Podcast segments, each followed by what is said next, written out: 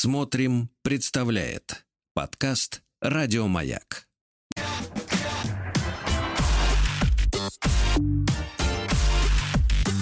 Сергей Стилавин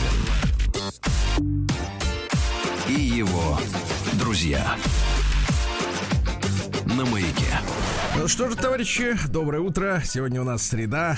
У Владика по традиции болит голова, потому что... Не по какой, не по традиции, а просто заболела. Да, просто заболел. Из-за погоды. Да. Конечно, конечно, во всем виноват он. Он, Дождь, Сергей. дождь, да. Ну что, давайте начнем с чего-нибудь э, хорошего. Очень Прислали мне хорошего. Очень хочется. Э, Ну, значит, не получится его получить. Да, так вот, первое, что мне прислали э, друзья, наши товарищи, это, ребятушки, выдержка из постановления об отказе в возбуждении уголовного дела. А, ну видите, а вы говорите, ничего хорошего. Это прекрасно. Выдано постановление 18 мая. Ну, пока туда-сюда, вот дошло до нас. Э, ну, там управление внутренних дел, неважно, какое, э, столичное, э, скажем так. Станичная. М, Столичная, да. Э, Дело в том, что э, 15 мая м, э, в, э, в отделение полиции поступило обращение гражданина опять же, редуцирую фамилию, имя, отчество, это не имеет значения, на его месте мог быть каждый. Так вот, поступило заявление. Да, из сути обращения следует, что заявитель считает, что его соседка забеременела, воспользовавшись им, когда он спал. Просит полицию сделать ей аборт. А Э, ему дальше- вернуть семенной фонд. Дальше, по- да, постановление. Отказать в возбуждении уголовного дела на основании статей таких-то. Копию постановления направить э, межрайонному прокурору. Третье, копию настоящего постановления, э, так сказать, отправить всем э, заинтересованным лицам. Заинтересованы все, я вам так скажу. Кроме мужчины вот этого, да, которого во сне. И второе, и второе, давайте. Из Австралии прислали. Не то чтобы из Австралии, но в Австралии на заправках крупных городов появились предупреждающие таблички с надписью. Ну, таблички на м, пистолетах заправочных.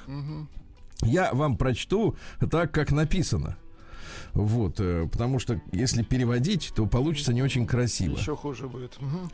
Do not insert. Insert это вставлять по-нашему.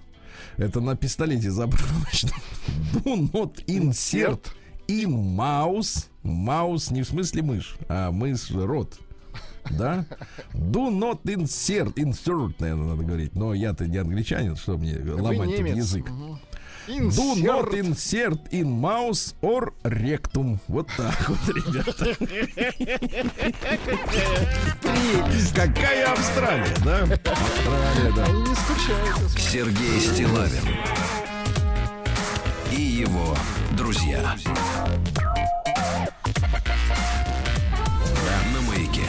Ну, э, увидел также, э, значит, люди ходят, повсюду шарятся, э, фотографируют все, в том числе в книжных магазинах.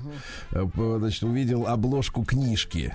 На тему, на тему, вот, честно говоря, вот пару слов буквально непонимание ну, скажем так, общественностью из-за непрофессионализма переводчиков.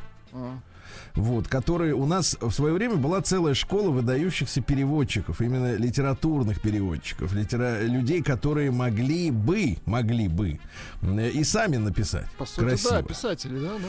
Да, писатели и на самые настоящие поэты, которые переводили, интересно. чувствуя и иностранный язык, и русский язык, да, и, и пытаясь совмещать и привнося свое творческое начало. Сейчас переводчик это что? Ну, забил в Яндекс, и вот тебе и да. Вот тебе и перевод, как говорится, да, люби, э, будьте так любезны. Вот, и поэтому, конечно, отрасль обнищала, и э, люди, которые издают, э, в том числе переводные книги, они, на самом деле, может быть, не понимают, потому что, мне кажется, здесь вот тупость есть какая-то в этом. Либо они настоящие диверсанты, потому что они вносят в нашу жизнь понятия, которых на самом деле нет. То есть, знаете, помните, как фильм «Стиляги», да, э, был э, нашумевший, хороший такой музыкальный фильм, где в конце «Стиляги» поняли, что, в принципе, они придумали э, свой стиль, а в Америке-то его нет. Да, движения которого нет в Америке. Да, это вот, вот такая вот история, она повторяется снова и снова. И вот книжка, значит, желтая такая обложка, и дальше заголовок. Значит, бестселлер газеты «Нью-Йорк Таймс». И дальше огромными буквами. Будь, причем Д латинская, понимаете, да? Надо же выпендриваться. Будь дерзким, перестань сомневаться в своем величии и сделай жизнь грандиозной.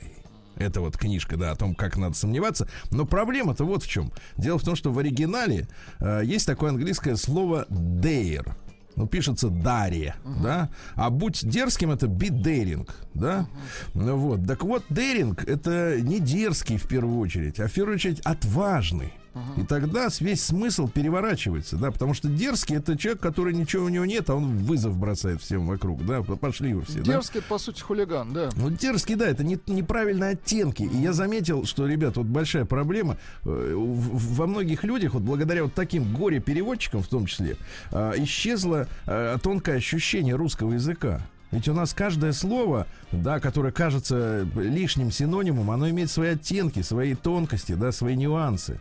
И если вы, а, а тут так грубо все это делается, и, и ведь с тех же тренингов, да, вот когда люди переносят вот это выражение, например, в моменте уродское, да, in moment, да, в моменте, жить в моменте. Вот весь этот вот этот бред этот, да, из серии того, что э, мне не надо думать о завтра и не надо вспоминать про вчера, я живу прямо сейчас. Вот. И, и это же тоже идиотизм. Почему не сказать э, прямо здесь и сейчас, да, условно говоря, да? Почему надо говорить этот, эту фразу in moment, да, английская, то есть тупо без перевода брать, э, значит, целую стру структуру, да, из другого языка переносить. Это как, это ведь как отторгаемый орган, да, из Э, вот при пересадке, да, который надо всю жизнь э, травить, э, значит, свою иммунную систему, чтобы она не отторгала его. А язык это та же система наша иммунная, которая защищает нас от всего, и в нее вот внедряют целые клетки вот эти вот готовых структур, да, которые, мне кажется, не приносят ни смысла, ни радости никому, правильно? Вот. Угу. А теперь пару слов хотел бы, э, так сказать, прочесть из письма э, квадратки. Вы помните, вчера нашумела история с саботикалом? Да, да, да. Мы очень завелись, особенно вы, я чувствую, Владик, да? Я до сих пор заведен. Да-да, вот голова и заболел, потому что всю ночь думал, думал, ворочался, когда взять в саботикал себе. Вот. И откликнулся квадратка. Давайте посмотрим. Мысли тунеядца. Это, кстати, человек, который живет по принципу круглосуточный саботикал. Да-да-да. Пять звезд. Приемная нос. Народный омбудсмен Сергунец. Ну вот, здравствуйте, Сергей Валерьевич. Позвольте, пожалуйста, мне присунуть свои пять копеек по поводу вашего поста и темы дня про саббатикал. Э, поделиться, так сказать, своими мыслишками. Как вы знаете, я уже саббатикалю... Владик, как время летит. Восьмой год. Подлец подлец. Хоть по прибытию вот, кстати, в Питер... Извините, извините, что да. перебиваю. Вот вернуть бы нам статью за тунеядство, а, да, Сергей да, да, Валерьевич? Да, да. А? Слушайте, из-за гомосекс... А, нет, нету. Хотя... Так, ладно, продолжаем. И принудительное психиатрическое лечение. Можно поскользнуться, да, да, давайте дальше. Нет, ну почему? На нашей стороне Конституция, что тут говорить Давайте. Да. А, я напомню нашим слушателям, которые не так давно к нам присоединились, есть такой у нас персонаж квадратный. Он квадратный, потому что он такой, работает, да. такое телосложение у него. Он, э, в принципе, в длину в ширину одинаковый. Но Он ходит в качалку, живет за счет жены, вот, э, кошеварит, э, занимается любовью и 8 лет уже, как видите, не работает, чего, я думаю, что и вам всем, и всем желаем желает. Это, да. да. Так вот, а он, значит, соответственно, москвич, она петербурженка, они познакомились на курортах, на морях, вот, ну и, соответственно, он к ней переехал в гнездышко, в логово, я бы сказал. Потому что там еще живет ее мама. Как вы знаете, я саббатикалю восьмой год, хотя по прибытию в Питер некоторое время подрабатывал на своей машине, но это было нерегулярно и недолго, так что не в счет. Думаю, что у нас в стране саббатикал не прокатит. А мы вчера получили, кстати, удивительные цифры. 12% нашей аудитории желают, ну как, желают, сопоставляя с реальностью своих возможностей, да. взять годовой отпуск с гарантией возвратиться на обратное место. Если кто не пропустил наш эфир, это вот Сбер ввел в себя такую практику. Интересно, она есть и на Западе, как мы выяснили, и в Европе, в некоторых странах, там после 10 лет э, работы на одном месте, тебе даже чуть ли не по закону положено э, иметь ну, возможность да, взять такой годовой отпуск, э, где-то с содержанием, где-то без, да, uh-huh. но тем не менее подумать, что-то так, э, покумекать. Так вот, думаю, что... А, и всего 12%, потому что есть у нас люди незаменимые, да, и есть люди, которые, ну, например, без которых процесс остановится, да, ну, профессионал настоящий. Uh-huh. Так вот, как вы знаете, я уже сабатикалю восьмой год, хотя по прибытию в Питер некоторое время подрабатывал на самолете. Думаю, что на стране не прокатит, ибо ни один кровосос, в скобках начальник, хозяин, не станет надолго отпускать курочку, которая несет ему золотые яички. Или такого петушка. Как... Да, или вот просто вот такие вот несет. Да, то бишь просто несет с собой, да. То бишь хорошую прибыль. Даже если он не будет оплачивать работнику этот отпуск, то все равно работодателю этот годовой отдых не выгоден, ибо денег-то для него э, зарабатывать будет некому, а замена сотрудника тоже денег э, стоит. И время, и времени. Работнику тоже невыгодно по причине отсутствия регулярной зарплаты. А люди, как известно, не очень-то уж жалуют понижение своих потребительских возможностей да и копить не всякий умеет, а кто-то просто не хочет. Конечно, если, если у работника есть близкий человек, который готов посадить тебя на шею, ну вот в нашем случае все срослось, да, ну, квадратного. Вот его посадили на шею, типа моей дурочки. Слышите, говорит, ну, дурочки. Да, То еще можно попробовать, хотя все зависит от финансовых возможностей, да, э, человека этого. Например, моя жена может позволить только качалочку. То есть, какие услуги она ему предоставляет? Давайте посмотрим. Моя жена может позволить только качалочку, нечастые походы в музей, да и пару туристических поездок в год. Теперь только по России. Любые увлечения, всякие всякие развивашки тоже стоят немалых денег. Было несколько желаний у меня подрасти в, сам, в своем увлечении железом выступить на соревнованиях по пауэрлифтингу, uh-huh. да, а еще стать инструктором. А когда знакомился, чего сколько будет стоить, и жене передал прайс, то получил от нее следующий ответ. Итак, парни, сейчас записывайте эту фразу, потому что она должна работать и в обратном направлении. Так. Потому что, конечно, большинство у нас не таких счастливых квадраток, а все-таки содержанок. Э, я имею в виду в гендерном смысле. Так вот, я тебя, конечно, люблю записывайте. Угу, это Запятая, жена. ЗПТ, как говорят в телеграфном деле. Но наглеть не стоит сказала ему жена. Ходи, качайся, ты для меня и так чемпион. Ну, в общем, угу. короче, есть, э, есть деньги, нет времени, есть время, нет денег. А самое главное, что свобода от работы затягивает, расслабляет, и ты уже начинаешь задумываться, нужно ли тебе возвращаться на работу, где придется кому-то подчиняться. Лучше подчиняться жене, естественно, квадратка. Uh-huh. Слушайте, ну и пару слов э, так в, в, в завершение тему с этим саботикалом.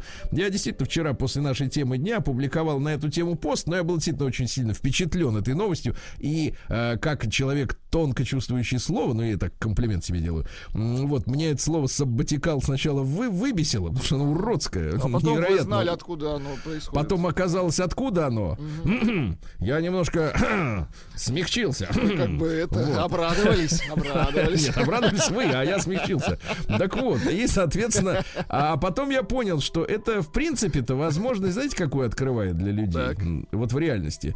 А если вам, например, приходят иногда дурные в голову мысли, ну, например, что-то я засиделась, угу. дай-ка я пойду на другую работу, да? Дай-ка я что-нибудь новое то, попробую, да. То у человека есть мандраж, да, потому что тебе надо закончить здесь, и начать там да, и это как бы вызывает страх, а что дальше, а, а получится или нет, а вдруг это действительно идиотская фантазия, и на самом деле твое призвание вот это вот, вот это болото, а не то, что-то там интересное, новое, потому что оно может не получиться, да может и условия в стране измениться, или в мире, да, вот. И, и в этом смысле годовой отпуск это такой, такое время на прыжок в бездну. Это возможность, да. Из которой есть возможность, опять же, право вскочить обратно, понимаешь, да, да, да, да. Минимально потеряв, ну, потому что если ты одно рабочее место значит, посылаешь на три буквы, а там не срослось, то тебя обратно же не возьмут.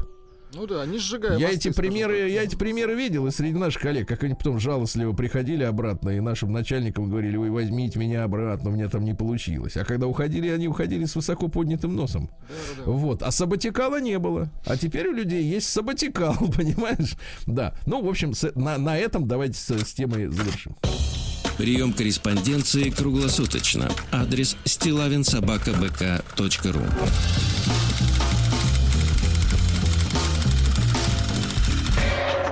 Фамилия Стилавин 2 Л. Так, ну что, про выходы из тела я вам уже, э, значит, рассказывал, да, правильно? за три дня можно выйти. Э, за три дня выйти, и потом, ну, остается только один проблема, одна проблема, Есть как смысл зайти. Возвра... Да, возвращаться. Как зайти, да. Вот, ну и что у нас, э, так сказать, еще любопытного? Давайте-ка, давайте-ка вот, э, э, вот я вам письмо хочу прочесть от Владимира. А вы скажете, э, так сказать, покажется, я его еще вам не читал. Недавно пришло. Здравствуйте, уважаемый Сергей Валерьевич. Слушаем вас постоянно. Маяк лучшая передача на все времена и для всех народов. На всех планетах. Согласны? На всех планетах, во всех галактиках. Да. А написать вам заставила ситуация, о которой невозможно молчать. Мы с женой родились и выросли в СССР. Была такая страна. Угу. Учились, начали свою трудовую жизнь в 1989 году, когда вы еще, Владик, не вынимали из руки пива. Затем вы, зная, сами знаете, что произошло, нашего мнения никто не спрашивал. То есть нет, конечно, спросили. Вот, но потом сделали вид, что не спрашивали. Вот в чем прикол-то. Да. Э, как говорил Горбачев, больше демократии, больше социализма. Да, мы жили, работали, вырастили троих детей. Вот про младшего сына и хочется написать, потому что этого терпеть просто нет никаких сил. Школа. Сейчас учителям некогда учить детей. Им надо строчить отчеты письменно с помощью компьютера, составить планы занятий. И оценки ставить плохие нельзя. Иначе показатели школы ухудшаются. А в этом случае и зарплаты упадут, и без того низкие. Вот и получается в результате все средние троечники. Нет, есть, конечно, и другие, кто не благодаря и вопреки, но это единицы, которые всегда выберутся, это сильные личности. Вот и наш сын в начальных классах успевал почти на отлично, затем отбили желание учиться, затем зачем трудиться, если тройку, а то и четверку всегда поставят. Решил после девятого класса идти в колледж, получать профессию. Путяга, по-нашему, да, ПТУ, да. Колледж. Там такая же ситуация. На первом курсе всех учащихся, стра- учащихся стращали, что никто не получит положительные оценки, если будет пропускать занятия или не учить материал. Все получили. Потом э, положительный, так сказать, потом пандемия, самоизоляция. Какой там учебный процесс? Ребятам надо, э, профи, надо профессию осваивать. А как? Дома за компьютером на практику ни одно предприятие не берет. Э, кому охота возиться со студентами? И, и вот диплом. Ничего он не умеет, не то чтобы совсем ничего. Так, что-то там нахватался по мелочи. И какой из него работник? Кто его с такими навыками возьмет?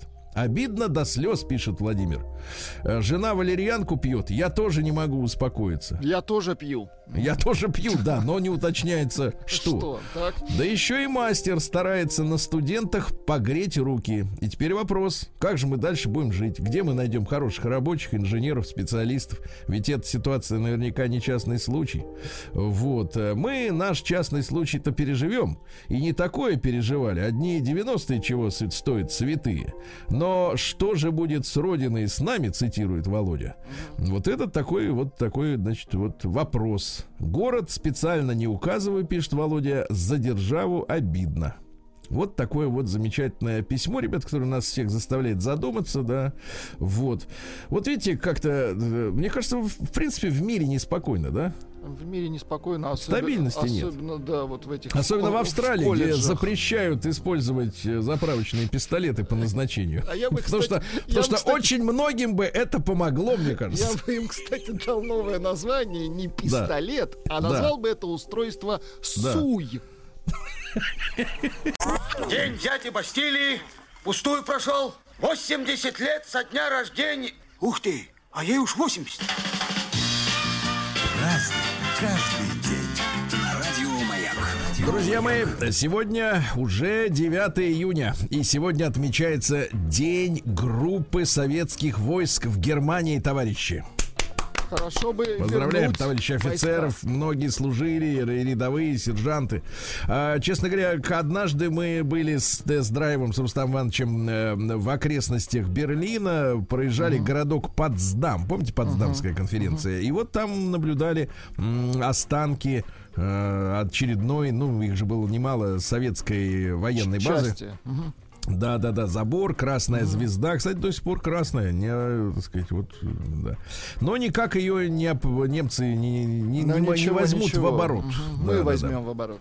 Да, надо, пора вернуть себе. Нет, ремонтировать пора, хорошо. Да, пора. А сегодня открывается Берлинский кинофестиваль Берлинале.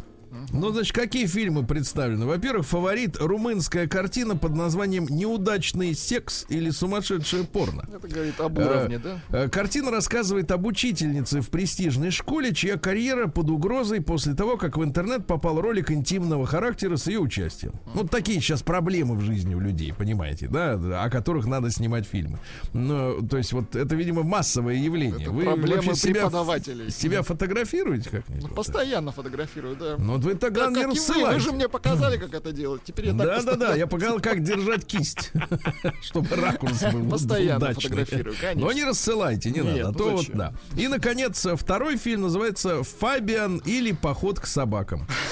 Да класс. Да, название отличное, но это 20-е годы в Германии, разруха после войны. Доктор Фабиан э, днем э, трудится на сигаретной фабрике, а ночами посещает бордели в одной из таких, в одном из таких борделей влюбляется в молодую актрису, но она, видимо, тоже посещает, от нечего делать. Ага.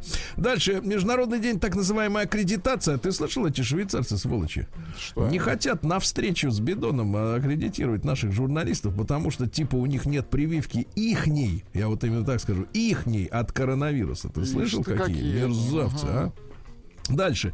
Международный день друзей. Вот а, тут на медне был лучших друзей. А теперь, а теперь просто, просто друзей. друзей. Всех, всех под, под одну гребенку, да. Международный день архивов, да. Ну, главное, чтобы архивы не горели, чтобы оттуда не вычищали документы. Международный день кельтского искусства. Uh-huh. Это особое искусство, кельтское. Это кельты, Селтик, Бостон, Селтик, ну это в Америке, yeah. а так, uh-huh. в принципе, это и Ирландия, да. Э, день воды сегодня отмечается, очень хороший праздник. День пускания мыльных пузырей, Владик. Uh-huh. Не просто в ванне лежишь и пускаешь пузыри, а Не просто мыльных. пускаешь пузыри, хорошо. Да. В Америке сегодня национальный день секса. Ты представляешь? Да ладно. О, National Sex Day, так и написано. Поздравляем американцев. То есть у них вот сегодня, ну хоть, ну хоть сегодня хоть сегодня они будут отмечать. Отметят, да, как следует, да. Ну и Федорин день сегодня, дорогие друзья. На Руси Федору называли колючий на язык. Крестьяне в этот день запрещали бабам и девкам болтать друг с другом, чтобы не накликать беды. Языками чешут постоянно. Люди были уверены, что сплетня, пущенная в этот день, обойдет всю деревню. Все жители узнают, что творится в семье, как в румынском фильме. В этот день не рекомендовалось начинать ругаться нравится. Хорошо. На Федору не выноси из избы ссору. Это крепко въедается в голову, правильно? Ну и что касается, так э, сказать, традиций. Так. Э, считалось, э, что домовой забирается под веник в доме. Под веник. И сегодня мести прибираться не надо. Неосторожная хозяйка может вместе с ссором выбросить из дома домового, а без домового дом долго не простоит. Ясно? Угу. Вот так. Разный, каждый день. Ну что же, давайте так. Эм, в 1672 году сегодня родился человек, который является, ну, одним из немногих любимцев, э, скажем, Запада. И одной из самых сомнительных, скажем так, ну не самой, конечно, но с противоречивой, скажем так, фигурой в нашей истории внутренней российской Петр Алексеевич Романов, Петр Первый. Uh-huh сегодня родился. Ну, на Западе кого любят? Петр Петра Первого до Горбачева.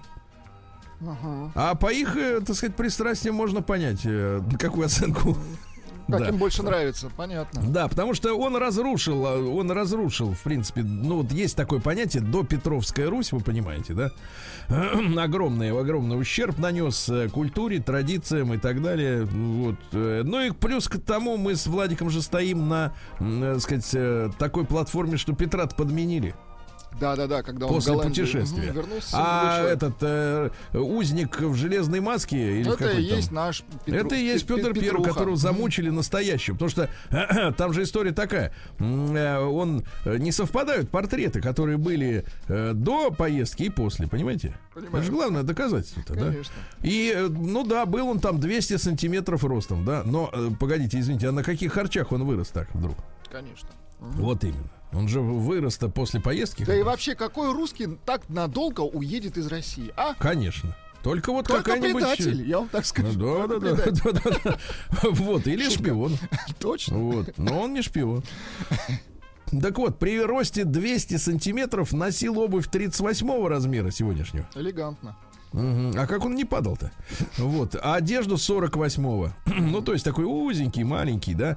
Вот. Ручки у него были небольшие, плечики узкие, да, для, даже для его роста. Но самое главное, его голова была также мала с- в сравнении с телом. Понимаешь? Удивительно, да. Нет, ну у нас я видел а, портреты, так сказать, Романовых. У нас, в принципе, таких нет. Точно, точно под- точно подсадной. подменили, конечно. Подсадной, конечно. И подсунули А, рус- с, э, с маленькой головой. а? Да. А голову не успели нарастить. Рост раз- раздули, а голову не успели. Да, да, да. Ну, смотрите, цитаты такие. Кто жесток, тот не герой. Так. Дальше. Русский тот, кто Россию любит и служит ей. Это Это понятно, хорошо, это когда он это немцев сюда привечал, да. Ну и вот троим не верь, бабе не верь, турку не верь, не пьющему не верь. Хорошо. Это О, хорошо. Вот видите как, все-таки кое-что о России Осталось, понял. да-да-да. Успел понять за время своего приезда, да. В 1686 году еще одна сволочь родилась. Андрей Иванович Астерман. Еще одна сволочь? Да. Андрей Иванович. А, нет, я бороду не могу лично. И то, что он заставлял табак курить и кофе пить. Ну, это самодурство самое настоящее. Ну, да. Самое, у меня единственный пример ближайший. Это как вот с кукурузиной возились все. Вот, это с кукурузой, а этот с кофе со своим, да. Причем кофе-то паршивый, понимаешь? да? Варить-то не умели. Да, точно. да, да, да, да, опили, давились. Вот, ну, Генрих Иоганн Фридрих Астерман, э, приехал он к Анне Иоанновне, ну и тоже здесь наворотил дел, вы понимаете, да? Вот. Дружок. Э, Считали его, кстати говоря, за человека, производящего себя дьявольскими каналами и не изъясняющего ничего прямо, а выговаривающего все темными сторонами. Вот о нем какой отзыв-то был, да? себе, ага. Понимаете, да? Ну, было время, да, такое темное. В 1719-м, опять же, Петр Первый вот в день рождения встал, головой своей маленькой подумал, и поделил российские губернии на провинции и уезды. Петр Первый поделил. Поделил, говорит, будем делить все. все вплоть до золотых ложек. А в 1781-м Джордж Стивенсон, это изобретатель паровоза. Ну, понятно, что паровоз он придумал не для того, чтобы люди катались там вот э, в вагонах, ресторанах там вот. А для э, чего? Да, и в душ они там ходят сейчас, э, Wi-Fi у них там есть, душ, еще да? что-то, да, наборы. А для того, чтобы эта машина вагонетки в угольной шахте толкала. Да-да-да. Да, и причем э, паровая машина сначала была придумана, которая тянула. То есть это была фактически лебедка паровая. Стационарное устройство. Да, то есть да-да-да. машина стояла, п- шланговый, то есть этот шнур, как этот? Э, Трос, канат, за- да. затаскивали, да, и вытягивали. А потом говорит, а давайте она же еще ехать может сама, давайте так сделаем, да. А В 1790 году выданы первые авторские права на книжку, ну и понеслось, да, понятно.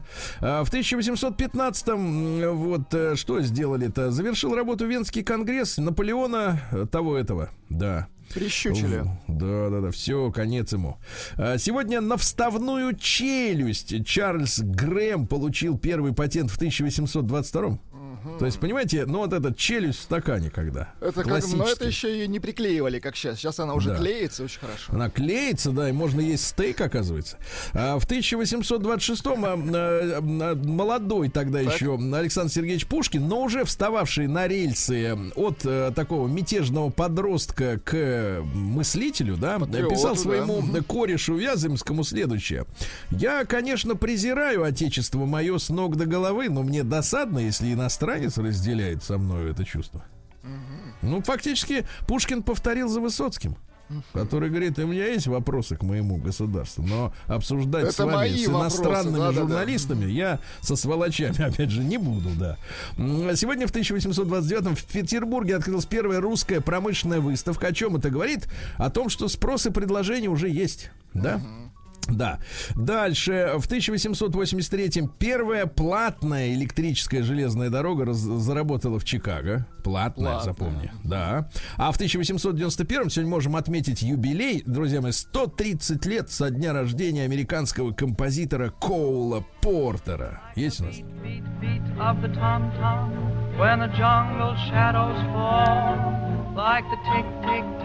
Но это времена, когда ценилась все-таки мелодия. Ну, понятно, нагнетает, нагнетает, да, нагнетает.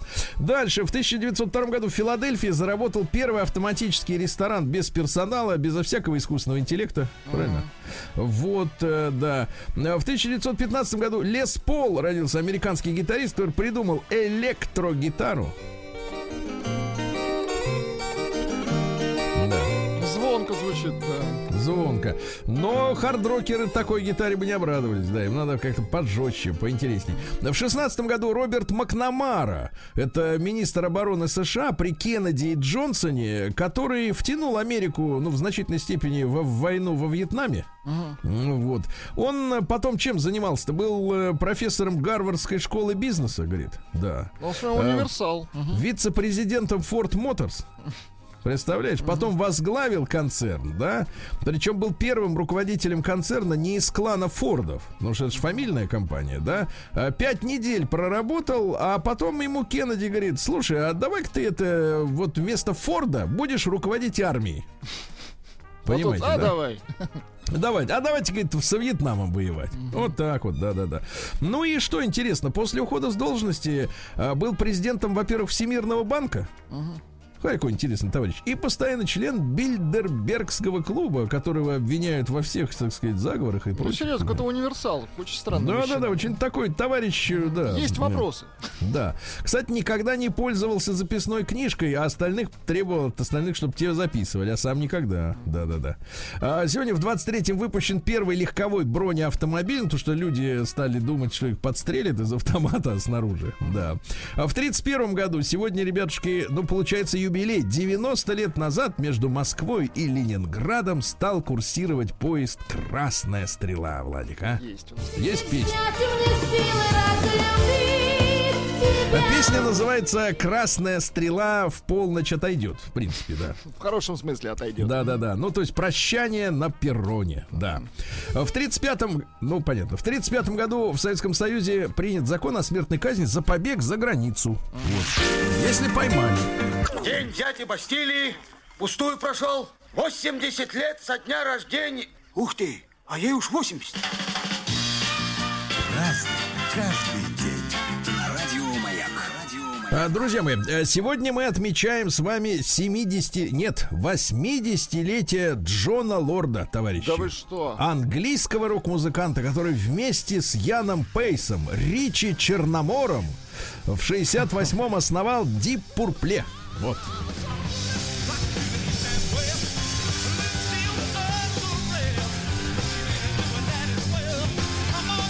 Понимаю. Ну, несколько слов о лорде, Владик. Ну что, был за клавишными инструментами. А, это он вот это вот пиликает, да, да, да, понятно. Да, да. Дальше, в сорок первом году еще не началась э, Великая Отечественная, то есть не было еще нападения на Советский Союз, а в Третьем Рейхе уже создан штаб «Восток» для того, чтобы коммерчески эксплуатировать э, Советский Союз. Э, ведь у фашистов было несколько целей. Во-первых, геноцид, естественно, да, а во-вторых, проводить операции по заготовке, перевозку, сбыту разнообразной сельхозпродукции. Ну, вы знаете, что из Беларуси они даже чернозем вывозили. Ужас какой. Ага. Они даже вывозили чернозем. Я видел своими глазами железную дорогу немецкую в Беловежской пуще, откуда они вывозили лес, э, так сказать, э, да, заповедный э, и чернозем. То есть там э, сотни и сотни тысячи вагонов было вывезено за время оккупации, да? Uh-huh. Вот. А кроме того, они же, э, когда заходили в города, они же грабили совершенно официально еще и торговые точки. То есть вещи, устройства, приборы, лампочки, да. Ну вот смотрите, а, значит, например, общий оборот Центрального торгового общества «Восток» э, со времени основания до э, марта 44-го Понимаете, uh-huh. да, за, за три года неполных составил 5,5 миллиардов дойчмарок. Э, да, ну, это вам цифра, понятно, ни о чем не говорит, но смотри, они украли 9 миллиардов тонн зерна. Uh-huh. Все вывезли. Ну, 9, нет, 9 миллионов тонн, 9, 9 миллиардов миллионов, килограмм. Да, да. 9 миллиардов килограмм. 622 тысячи тонн мяса украли. Угу. 950 тысяч, тысяч тонн семян масличных культур. Э, да, 208 тысяч тонн масла, 40 тысяч тонн сахара украли. Просто Все взяли. в Германию матушку. Да, да. да.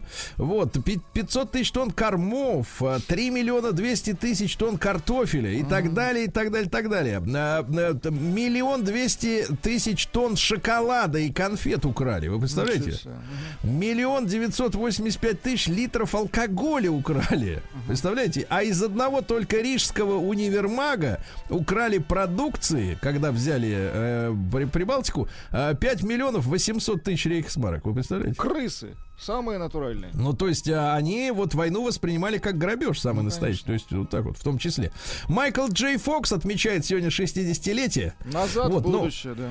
Да, да, да. К сожалению, вот со здоровьем у него э, там с 30-летия проблемы, но вот mm-hmm. такой талантливый, да. В 63-м наш любимец Джонни Депп, пострадавший от твари. Правильно? Которая, в общем-то, била его и всяко издевалась. Била. И за... Да, да, да. А, давайте цитаты из Джонни Деппа. Выхода нет только из гроба, так что не нойте. Весельчак. Хорошо, смотрю, да. Да, во многом виновата власть. И в остальном тоже. Подлец, Дальше. Так. Найти себя невозможно. Себя можно только создать. Угу. А? Хорошо. Если ты любишь двух людей одновременно, так. выбери вторую. Если бы ты любил первую, то во вторую бы не влюбился. Логично. Так, дальше. А, жизнь не в том, чтобы жить, а чувствовать, что живешь. Ясно? Но ну и, наконец, смотрю, да. про Россию. Давайте, Давайте про Россию несколько. Мне Россия очень понравилась. Особенно люди. Они у вас открытые, душевные, немножко куку, -ку, как раз в моем стиле. Да-да-да. Русские нормальные ребята катаются на лыжах, гуляют по городу, устраивают вечеринки, пьют водку. А кто ее не пьет? Дальше. А, ну что же, такой циничная, давайте цитата. Деньги не купят тебе счастье, но они купят тебе яхту, на которой ты отправишься на поиски счастья. Элегантно. Да, ну и давайте еще несколько. Люди плачут не потому, что они слабые, а потому, что они были сильными слишком долгое время. Хорошо. Хорошо. А все становятся религиозными, когда садятся в самолет. Да? Ну и, наконец, не бойтесь врагов, бойтесь друзей. Предают именно друзья, а не враги. Это тоже вот, хорошо. очень хорошо. В 70-м на орбите состоялся космический шахматный матч. Представляете? Играли следующие. На, на корабле «Союз-9» командир Андриан Николаев и борт-инженер, второй пилот Виталий Севастьянов вдвоем играли против ЦУПа против целого ЦУПа. Ну и кто Да, там же, а там же инженеры, да, умницы, да. да. И в итоге, знаете, какой счет? Ну-ка. Ничья. Удивительно. Да, да, да, да, да. Двое против ЦУПа. Представляешь, да. А в 78 году кумир девочек двухтысячных годов, которым очень нравятся сопливые и слезливые музыканты. Мэтью Джеймс Беллани, лидер группы Muse. Ну, они неплохая группа. Хорошая, но сопливая, да. Сопливая, да. Да, ну чуть-чуть дайте. А вот давайте сравним с, э, с этим, с Deep Purple. Как поют настоящие мужчины. Давайте. Давайте. Во! Вот это подача, а! Да, вот понимаете, нет сомнений, нет рефлексий, понимаете? В чем сила рока? Вот, понимаете, ведь э, это самое, так сказать, э, рок это там, где не сомневаются, правильно? Сел за барабаны и поскакал. Я да, да, да. А сегодня с ракета исполняется Натали Портман. Ну, вообще она Наташа Хершлаг, конечно, как вы ну, понимаете. Вот фамилия-то не очень Фамилия, ну крас, красивая, да, красивая, да. да. Вот, э, ну а Портман это фамилия еврейско-русской бабушки, актрисы по материнской линии. То есть вот, да, да, да, да. Вот такая. Цитаты тоже есть. А, Давайте. Мечты это просто попукивание мозгом. А я смотрел, она тоже так, Я смотрю, они с Джонни... А что они с Джонни Деппом не сошли? Не есть, есть о чем поговорить. Она красотка, он вообще зашибись.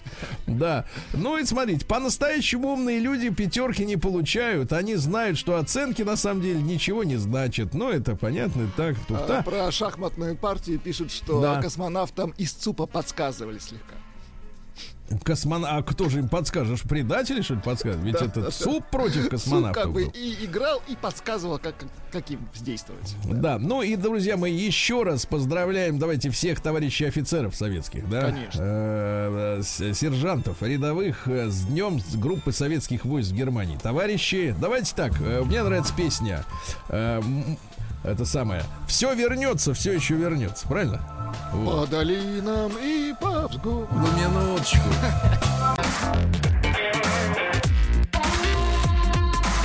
Сергей Стилавин и его друзья. Друзья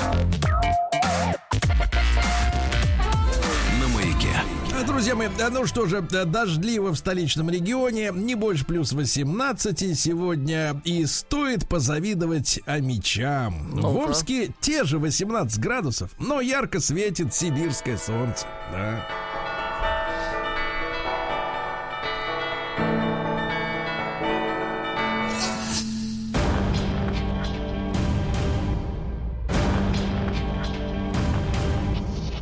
Новости региона 55. Упавший с дерева омский депутат Андрей так. до сих пор в больнице. Ужас какой. Вы представляете? Пожелаем выздоровления, товарищи. Недавно отпраздновал свой 49-й э, день рождения. Вот скажите, просто вы когда-нибудь на беррозу зарезали? Ну, да вы что, с ума сошли? Что я, себе... не что я враг себе, что ли? Мне интересно, uh-huh. что депутат там искал на дереве. Ну, не знаю, может быть, птица помогал. Wi-Fi веренный прием. Не знаю. Омского бизнесмена э, будут судить за загрязнение воздуха. Представляешь, нашли. Нашли, да, асфальтовый завод нашли. А, вот. асфальтовый, я думал, что с бобовых Асфальтовый, да. Поменьше. Да, да, да. Нет, не коровы. Дальше. В Омской области наградили лучших социальных работников. Тут был день социального работника. Ну, давайте посмотрим, какие замечательные специалисты работают в Омске. А, во-первых, наградили руководителя группу выплат МФЦ Ленинского округа Омска Галину Кардон а также зав. отделением профилактики безнадзорности и семейного неблагополучия комплексного центра «Сударушка».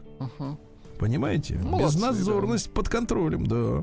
В Омском аэропорту сожгли багаж э, прилетевших из Таджикистана людей. Ну как же так? А таджики привезли в Омск свежие дыни, чай, орехи, суфак, сухофрукты. Все изъяли и тут же прямо на взлетке и сожгли. И сожгли. Угу. Да, не да, да. А почему? Значит, не понравилось. А почему? 28 килограмм жратвы, представляешь? Вот все сожгли. Потому что э, запрещено растительное, и все, и нельзя. Растительное нельзя.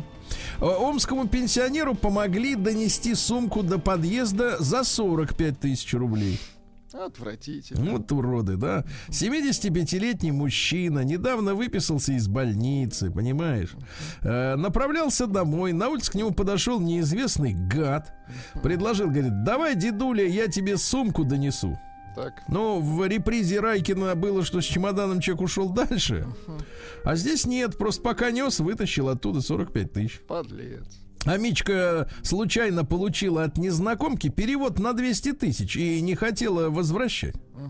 Но мы же с вами напуганы вот этими э, транзакционными играми. Помните, нам рассказывали, да, да как да, действуют да. мошенники? Сначала вам пуляют деньги, потом просят их вернуть, но не на тот номер, откуда а вернули, а какому-то другому человеку. И вы оказываетесь вовлеченным в схему, схему передачи да, да, да. Э, денег, например, террористам. Вот так. Так что дело, извините меня, не хотела возвращать, но и тратить не стала. Да. В Омске три брата избили мужчину, попросившего их быть потише. Три брата. В 6 утра. Братья, сказали они друг другу, вперед. Э, вот. 39-летний Амич сказал, что у них воз, у него возник конфликт с молодыми людьми. Задержали трех братьев. 17, 19, 21. Смотри, какие погодочки, да? Угу. Им бы в вот цирке выступать, да. А мужчина в трампунте. Вот Жаль. так вот. А мечи массово оставляют свои машины на газонах, за что штраф 2000 рублей. Но тут надо понимать специфику Омска. В принципе, под газонами, э, понимаете, вот контролирующие органы иногда могут понимать просто растущую откуда-то траву. Угу. Понимаете, газон все-таки это место об, а, а, ухоженное, да, вы согласен, да, вы, Владимир? Дик, дикорос, да, да, да. Ну да, а тут как бы вот трава растет, ты на нее как бы встал, вот ты уже на газоне. Уже Звучит нарушил. пафосно, а на, по факту надо проверять, да. А мечи массово поджигают тополиный пух, устраивают пожар. Вот только вчера говорили, не поджигайте, а эти уроды начали поджигать. Ну что, да, что за люди-то, ну? Прекратите поджигатели, я имею в виду поджигатели, уроды. А Мич перевел деньги мошеннику, думая, что это девушка из Новосибирска. Очень хотел, чтобы к нему прилетела женщина. Uh-huh как говорится, в голубом вертолете. Она так и сказала ему, ты мне пульни, я прилечу. Да, она такая говорит, я к тебе прилечу и все сделаю, только 32 700 рублей на билет. И все, Предоплата 100%. Да, ну и давайте пару сообщений буквально. Работница Почты России на так, севере так, Омской так. области украла из сейфа 200 тысяч рублей неплохо. Для сокрытия воровства подделывала документы, да. Ну а в Омской области произошла по-настоящему дерзкая кража кроликов. Вы представляете? Кроликов? У 56-летнего фермера так. увели семерых крольчат. Это вот целая так. же семья, да. Конечно. Как раз семеро. Сергей Стилавин и его друзья. На маяке. Прислал мне э, персонально мужчина Максим такую новость из Комсомольска на Амуре. Так. В Комсомольске уволенный после спиритического сеанса полицейский восстановлен на службе. Это вообще новость прекрасная. Неплохо, неплохо. Прекрасная, да-да-да. Может, он расследование вел? Спиритического сеанса. Ну, а что, говорят, спецслужбы используют вот ну, эти все? Если это помогает, почему нет? Дела-то. Конечно. Медиумы вот активно сотрудничают, да. Только талантливые только, а вот это, может быть, бездарный был. Ну, ладно. А дальше. Как, э, так сказать, поссорятся люди в шоу-бизнесе? Продюсер Лободы, ну, есть такая исполнительница с Украины, вы знаете, да? Да, и у нее есть украинский же продюсер Нателла Крапивина. Сообщила о завершении сотрудничества с певицей после скандала с Киркоровым на премии Муз-ТВ. Ну-ка, расскажите, что там произошло. А, дело в том, что, значит, э, э, она подвергла критике выступления Киркорова. Да. На премии назвала их номер паноптикумом в чистом виде. По словам продюсера, дальше цитирую. Раньше на Кавказе таких расчленяли на шашлыки. Ну, так. в общем-то, мне кажется, продюсерам виднее, как там раньше угу. на Кавказе. Ну, то есть угу. произошла драка такая. Ну, вот словесная, словесная да. да, и вот да, конфликт, да. Ну, ладно. Милые бронятся, только тешатся, мне Конечно. кажется. А, в ГИБДД поддержали снижение скорости внутри населенных пунктов и городов с 60 до 30 километров в час.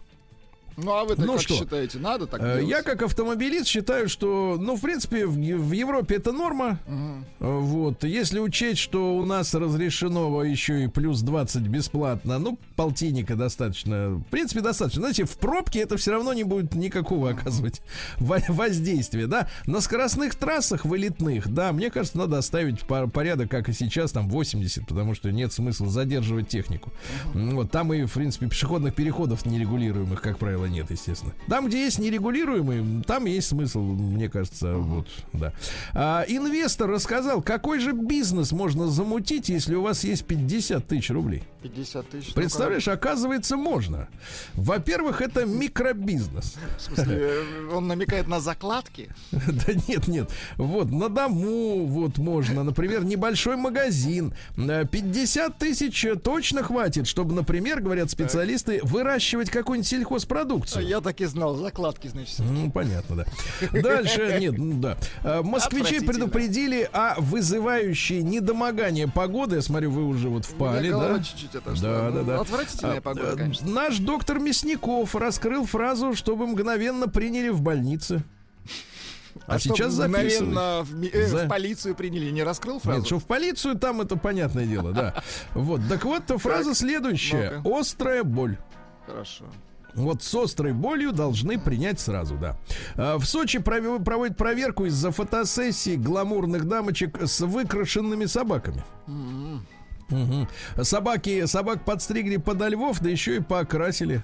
Ну, вот, это мерзость. Да. да. Дальше э, Владимир Вольфович предложил нанести на форму сборной э, нашей страны карту Российской империи. Вот, ну продолжается. А я подумал надпись ЛДПР, извините. на форму сборной. Так, а что, что предложил? Нет, вот предложил карту Хорошо. Российской империи. Молодец. А, в ГИБДД заявили, а вот это, вот это заявление надо оценить, ребят, надо переживать, как переварить его.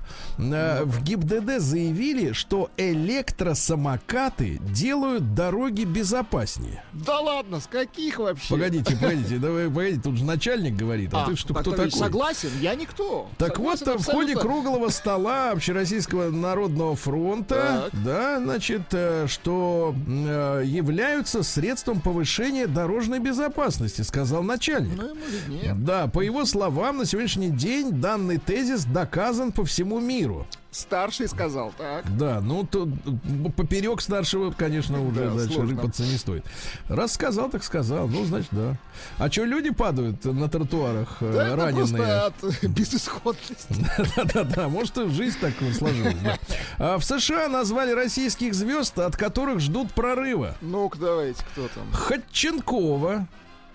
Дальше. Снегирь, я вам читаю звезд. Значит, Андреева. Так, Юра Борисов, помните, к нам в гости пригодил? Юра Борисов. Очень талантливый Борисов. Да, да, да, да, да. Не, Юра отличный чувачок. И, так сказать, извини, Юра, за фамильярность, да. Вот. Но мне кажется, он действительно талантлив, с чувством юмора. Да, парень нормальный. Значит, дальше кто у нас еще? Юра Колокол, помните? Юрий Колокол. Я Юрий Колокол. Он да, ну Юра Колокольников да. тоже хороший. Вот от них ждут. От Хорошо. них ждут. А Боярский спрогнозировал, что сборная России потерпит поражение на Евро от Бельгии. От, от Бельгии. Бельгии. Ну, давайте возьмем на заметку, посмотрим, насколько Михаил Сергеевич-то прав, да? Роскомнадзор проверит ту самую премию Муз-ТВ, где про шашлыки речь шла. Да, да. На гей-пропаганду. На гей-пропаганду. Тиктокеры приходили в платье полумужском, полуженском. Значит, блогер в черном женском платье. Вот. А вот упомянутые герои, так сказать, шашлыков. Битвы э, значит, шашлыков. Да, битвы шашлыков. Они пришли в свадебных фраках в окружении мужчин-моделей топлес. Да, класс. Да. Надо всему миру показать, что мы и тоже не так тоже умеем. Да. Ну и что еще пару сообщений. Россию обвиняют в дискредитации НАТО из-за того, что неподалеку от границы с Россией а, с поезда, я так понимаю, что в Эстонии это произошло, в 30 километрах Эстония. на эстонской территории, с поезда сняли пьяных солдатушек натовских. Говорят, что это мы хотим их дискредитировать. Ребят, осторожно, в Мытищах, север Москвы сейчас, так сказать, несколько встревожен, разыскивают сбежавшего из частного гольф-клуба «Медведя». Ничего себе.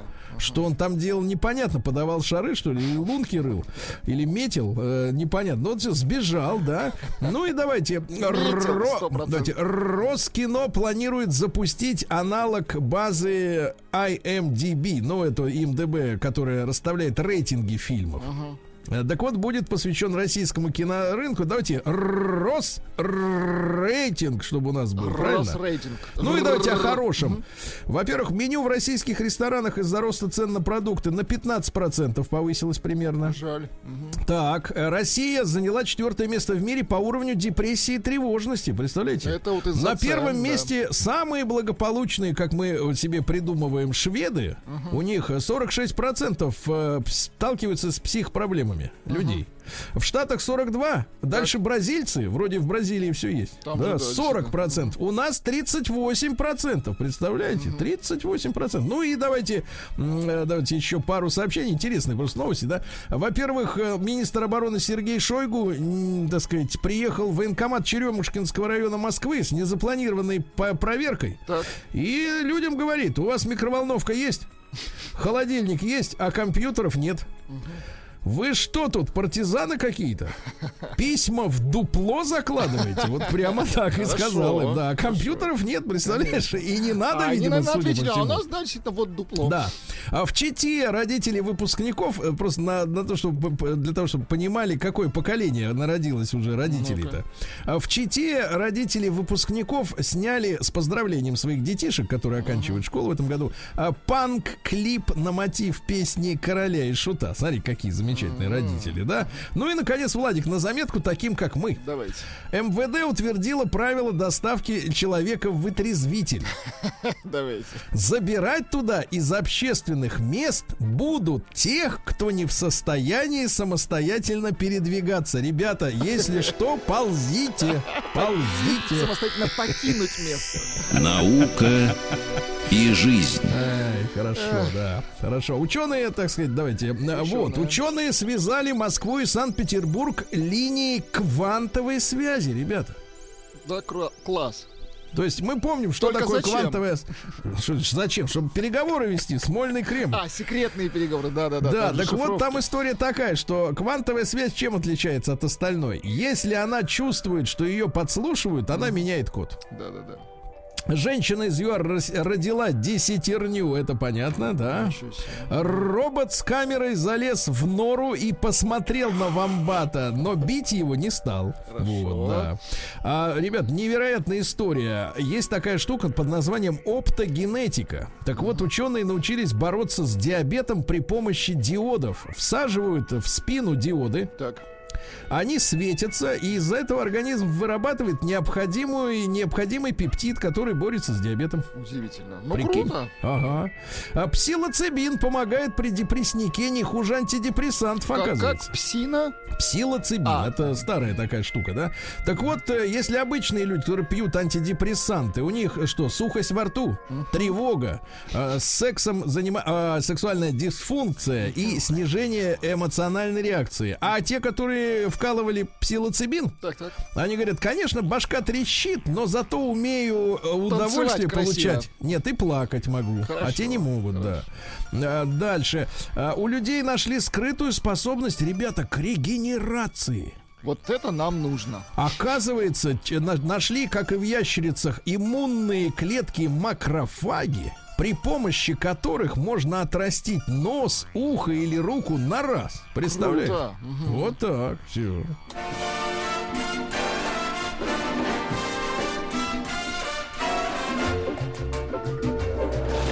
Новости капитализма. Так, ну что же, э, гигантский оползень, вы знаете, порвал под, подводные интернет-кабели под Атлантикой между Европой и Америкой. Представляете? Да, да, трафик замедлился, да. Вот, э, сбежавшие из заповедника в Китае, помните, слоны, которые разгромили деревню, э, говорят, сейчас сообщают последние новости, легли передохнуть. Да. Дальше, в американском штате решили штат Вашингтон, ну, это центр БЛМ, да, э, решили давать марихуану за прививку от коронавируса. Молодцы, Слушайте, а может вот э, молодцы. такая версия такая, вот ничего личного, может подмешивать э, просто в, в дозу э, прививку? То есть убивать двух зайцев сразу. Да, ну чтобы как бы сказать, обслужить все категории зависимых, да? Вот о чем вы думаете, да? Новость 10 лет назад еще бы шокировала, сейчас уже нет, да, правда? Ну вот, а в Китае фотограф опередил всех бегунов на 100-метровке, чтобы сделать кадр хороший. Хороший фотограф. А ну вы слышали, пощечину вчера влепили Макрону, да? А как всегда это на назвали, вот меня это просто прикалывает. Формулировка следующая. Это удар по демократии. То есть демократия это щеки Макрона, теперь понятно, да? Но теперь рассказали, что грозит ударившему. Представляете, мало того, что 45 тысяч евро, так еще и, э, значит, насилие в отношении лица, наделенного государственной властью, во Франции карается тремя годами тюряги. За пощечину три года. Ясно? В музее Пикассо в Барселоне прошла акция протеста против жестокого обращения Пикассо с женщинами.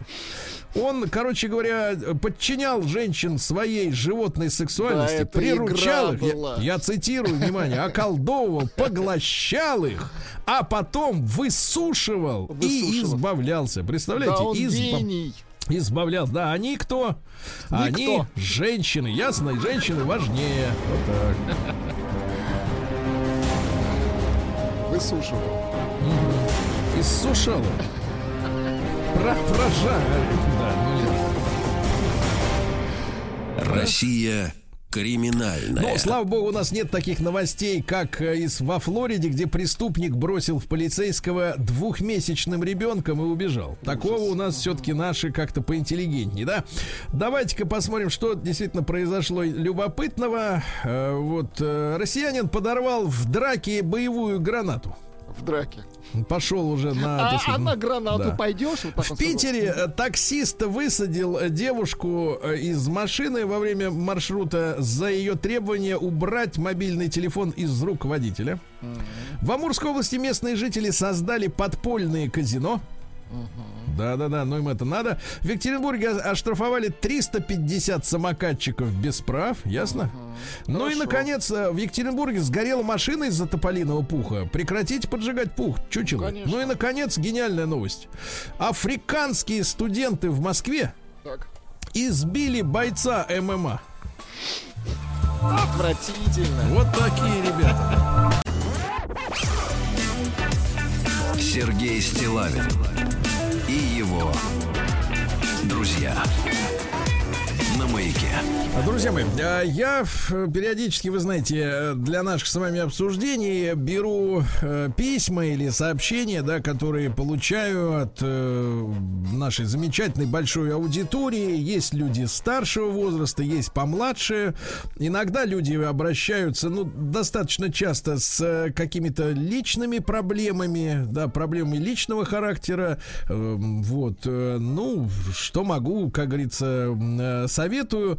Вот. А тут пришло ко мне сообщение, которое я понял, что вот без вашего, без вашего участия не обойтись, потому что люди вы взрослые, самостоятельные, да, как бы жизнь знаете, и что, э, что в этой ситуации предпринять, мне кажется, вот от вас будет, э, ну, от нашего с, с вами коллективного такого разговора большого, да, будет какая-то польза не только конкретному человеку, который мне написал, я не буду называть его имя, вот, э, но вот ситуация следующая. Вдруг, э, так сказать, среди бела дня мне там, как это называется, личка, э, ну, личное сообщение в одной из соцсетей моих, значит, пришло сообщение следующего свойства. Сергей, очень нужна помощь. Набрал кредитов, теперь не могу их платить. Семья в опасности, умоляю, помогите, прошу вас. Вот. Ну, понятное дело, что я не банкир, не, как бы так сказать, и даже принтера цветного у меня нет для того, чтобы вот, как-то помочь, помочь купюрами, да. Но я ответил, я попросил мужчину описать ситуацию, потому что подумал, что действительно, может быть, э, есть какой-то выход. Мужчина написал мне, что я не ожидал, что я ему отвечу. Вот. А дальше, дальше прочту вам текст. Я сам дурак, мне очень стыдно. Меня зовут, я не буду говорить, как зовут. Мне 25 лет, женат, есть э, маленькая дочка. Вот, совсем маленькая. Я идиот, набрал в свое время, э, год назад, э, кредитов, хотел помочь дедушке. У него операция серьезная была, и родителям э, своим немного. Думал, потяну. Потом жена родила. Угу. Как это бывает внезапно в нашей э, жизни, да? Вот, э, не, неожиданно, никто не ожидал. uh Еще понадобились деньги. Я взял еще, понимаю, что нужно было кредиты не брать, а идти искать еще работу, и теперь грызу локти. Долг миллион двести тысяч рублей. Не могу его выплатить. Работаю на заводе с переработками. Выходит максимум 35 тысяч. Я посчитал, это где-то вот долг сейчас 35 зарплат у человека, понимаете, uh-huh. да, то есть э, на три года вперед. Я мечтаю проснуться, и чтобы этого долга не было, эта мечта сейчас всей моей жизни. Ну, не получается у меня много зарабатывать. Простите, что обратился к вам, спасибо, что ответил. Я спросил, как жена реагирует на эту всю ситуацию. Жена у меня молодец, когда, может, работает на дому, делает маникюр и шьет, но с ребенком ей нелегко, помочь некому, потому что мои, дери, мои родители, э, так сказать, старенькие, ее остались вдалеке. Э, вот, я понимаю, что помочь могу только сам себе, э, никогда больше ни за что кредитов не возьму. Нам с женой очень хочется спокойной жизни, но мы сами виноваты. Зарплата вот у меня 35, у жены выходит где-то десятка. Это на тему, э, на тему, насколько велики путинские выплаты, когда для людей с такой зарплатой 10 тысяч это существенная история, uh-huh. правда? Uh-huh. Ну, что просто представляли, как страна живет, а не, не по себе только. Максимум у меня 35 тысяч, у жены выходит 10 где-то, выплаты еще детские есть. На кредит уходит 25 тысяч э, рублей в месяц. Э, снимаем жилье, за комнату мы платим 23. Вот, э, если вы, Владик, прикинете математику, да, туда-сюда, к, к носу, как Математика говорится, да? такая грустная. Да, то получается, что ежемесячные э, платы у человека составляют 48 тысяч. Угу. Значит, и а, а на что им жить-то с ребенком? У нас есть письмо от банкира. Вот, э, вот, давайте мы сегодня... Человек просит совета, скорее всего, но потому что, понятное дело, опять же, мы с вами, э, так сказать, слава тебе, Господи, даже не микрокредитная организация. Uh-huh. Давайте короткий опрос. Единичка на номер э, Телеграм, через Телеграм отправьте на номер плюс семь девять шесть семь сто три пять пять три три. Э, на вас лично, вот на вашей семье висит тяжелый кредит ну, такой, который вам э, трудно выплачивать, действительно, вы испытываете, э, сказать, затруднения очень серьезные при погашении его, да? Uh-huh. Двойка нет. Ну, или нет вообще кредитов на семье, или, соответственно, или как-то, ну, так, укладывается нормально, нормально, терпимо, не, не давит, как говорится, на, на голову, да, сильно, особенно на сердце. Ну и давайте большой разговор, ребята, с, вы все-таки люди опытные, взрослые, да, что вот э, в этой ситуации человеку предпринять, потому что он наш э, слушатель, один из вас, вот, и он э, вот в этой, в этой истории всей варится, да, и человек э, фактически, ну, раздавлен этой ситуацией.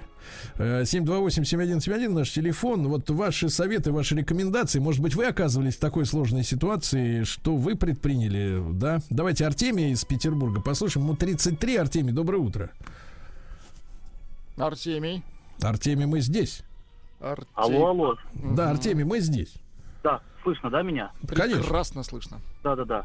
Да, доброе утро. Да, тема, конечно, такая очень э, животрепещущая. Я, вот, честно говоря, тут сам даже немножко так подрастроился, скажем так, да, вот, э, несмотря на солнечную погоду в Питере.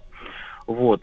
Слушайте, ну, я, честно говоря, я вот э, придерживаюсь такой политики, что нужно жить по средствам. То есть, вот, Это э, понятно. Про, про кредиты, то есть надо, надо максимально ну, стараться не брать эти кредиты, несмотря там на, на мою питерскую зарплату или там на тем более там зарплату, да, вот, э, э, наверное, большей части, большей части нашей страны.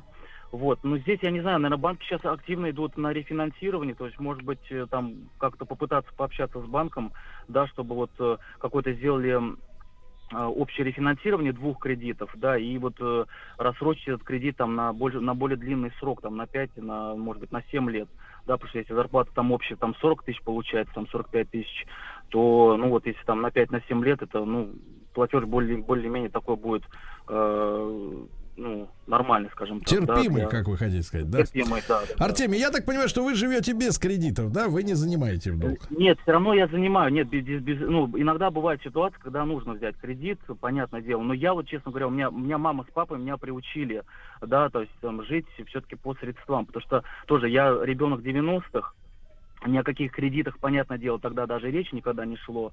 Вот, и э, мы, вот, мы, то есть, деньги накопили, да, там, купили машину, там, да, папе семерку купили. То есть, там, деньги накопили, там, я не знаю, сделали ремонт в квартире. То есть, мы вот именно так жили. То есть, именно накопили, потратили. Хорошо, хорошо, спасибо, спасибо, Артемий, за ваш звонок. Да, давайте из Москвы Соломон дозвонил. Соломон, доброе утро. Доброе утро, господа. Да. Ну, я думаю, вот конкретно по этому случаю э, Сергей Валерьевич, думаю, вам как-то надо организовать вот нас, слушателей, если бывают такие ситуации, ну, может быть, как-нибудь сами могли бы решить вот человеку, конкретному человеку. Конкретному Это, э, Соломон, Соломон, да. Си- э, да. ситуация такая, что, конечно, я за человека, которого я лично не знаю, да, вот, лично не знаю, лично не знаком с ситуацией, естественно, я перед э, моей аудиторией поручаться не могу. Ну, это, так сказать, а, э, просто, просто это понятно. элементарно, да, это не, не ситуация там в моем ближнем круге и в каком-то, да, где я могу сказать честно о чем-то, да. Вот, а, но я, я понимаю, что мы говорим все-таки больше о типовой ситуации, когда, еще раз, человеку да. 25 лет, да, он mm-hmm. воспитывался вот в этой уже, так сказать, в нашей, так сказать, современности, да. Советская, да, российская, да. Да, уже это, это не советская ситуация, да, да и такое отношение, О. может быть, к деньгам совершенно другое, и, и я к тому, я почему mm-hmm. эту тему-то раз завел, потому что она, мне кажется, типовая история, когда люди вот как-то, так сказать, сначала не задумываясь, потом оказываются в таком в тяжелом положении, да. Вот вы, вы, Соломон, с вашей точки зрения, вы мужчина взрослый, вам 51 год, вот э, чтобы 51 пос, год, да. посоветовали вот смотрите, бы именно как взрослый да, человек. Вот смотрите по, по поводу совета. У меня свой бизнес как бы есть, и вот когда он встал, ну была ситуация, просто встал на 3-4 месяца. Я параллельно занялся обычной работой. То есть даже элементарно просто вот то, что сейчас что ходовое у нас по Москве конкретно? Доставки, правильно? Mm. Вот я занялся и зарабатываю очень большие суммы. Очень большие. Так что здесь, мне кажется, надо искать выход до дополнительном заработке. Надо То есть поменять, Может... поменять именно сферу деятельности, да, где все-таки доход нет, больше. Нет, ни в коем случае, нет, нет, не менять, нет, ни в коем случае. Есть ночные дежурства. Есть же такие, есть охранники. Ну, те же самые 15-20 тысяч сутки трое. Это же норма- нормальная как бы это. Uh-huh. Прибавка uh-huh. К, к основной работе. То есть надо искать дополнительно. А 25 лет это еще слишком молодой. Надо работать и работать. Я с 17 лет работал, с 18 лет начал работать. Как Хорошо, Слава, спасибо. Спасибо за ваш звонок. Да, давайте Вячеслава послушаем. Слав, доброе утро. Доброе утро. Да. Ну, кстати, э, ну, вы почему-то решили, что такое жалостливый пример, да? Ну вот наш Алексей, да, знаменитый, как видите, он прошел путь-то э, пять лет назад, да, блестящий предприниматель, хорошо зарабатывающий. Ты говоришь про Алешу из Реутова, да? Конечно, конечно. Потом парень, что, опустился до такой степени, ну для меня это, там, извините, пожалуйста, я, конечно, много могу задеть, но для меня это не спадение, когда он ушел в такси. Я имею в виду не потому, что таксист это плохая работа, это уборщица. Нет, а потому что до этого он ездил, как он нам говорит, да, на рейндж и все в жизни хорошо было. Но он же пошел на это, и он сколько, года два, наверное, да, терпел. Сейчас, там, я надеюсь, у него стало лучше, потому что это лучше будет в Домодедово иметь перспективу, да, роста какого-то в большой такой вот агломерации, как Домодедово. И там, дай бог ему там здоровья и счастья дальше. Вот. И э, к вопросу о том, что он заковырялся в своих 30 тысяч. Я не знаю, Сергей, знаете или не знаете, сколько вот эти смешные, да, ребята с зелеными рюкзачками и желтыми рюкзачками, лежащими в Москве, зарабатывают в среднем в день. Сколько? Я могу сказать, от 5 тысяч рублей. Меньше 5 тысяч рублей эти ребята на смешных электрических великах не зарабатывают. И только нам кажется, что, ой, они такие несчастные, узбеки, киргизы, они зарабатывают еле полторы-две тысячи. Да забудьте, от 5. Не максимум 5, а от 5. Поэтому говорит, что невозможно заработать. Да, конечно, наверное, вот хоть там Соломон говорит, что не надо менять, наверное, надо менять. Надо прекратить упираться в потолок 30-тысячный. И, к сожалению, хоть я бешусь, да, когда я вижу каждая вторая таксистская машина в Москве, это какой-нибудь там непонятный регион, да, практически нету их не э, наших, московских таксистов. Почти там, я говорю, процент, наверное, 80 у меня такое ощущение, что это все ребята приезжие. Но, с одной стороны, конечно, бесишься, с другой стороны, ну а что делать? Надо зарабатывать, надо тянуть семью. И да. плюс, конечно, мой там главный совет в жизни, я покупаю вещь только в таких условиях, что не то, что мой уровень жизни не изменится, вообще не шелохнется даже. И тогда я могу себе позволить пятикомнатную квартиру, построить дачу, а не так, что, ну, я еще чуть-чуть поднажмусь, вот здесь ужмусь, здесь не доем, ребенка в чем-то ограничу, ограничу то жену, но зато буду делать тот. У меня принцип другой. И, вне сомнения, это там, мне кажется, лучше. Я думаю, Слав, спасибо за ваш звонок. Да, я думаю, что, конечно, этот случай научит э, вот э, мужчину, который ко мне обратился с, вот с таким с криком о помощи, да, это, это не просьба даже, это крик о помощи, такой отчаяние своего рода, да.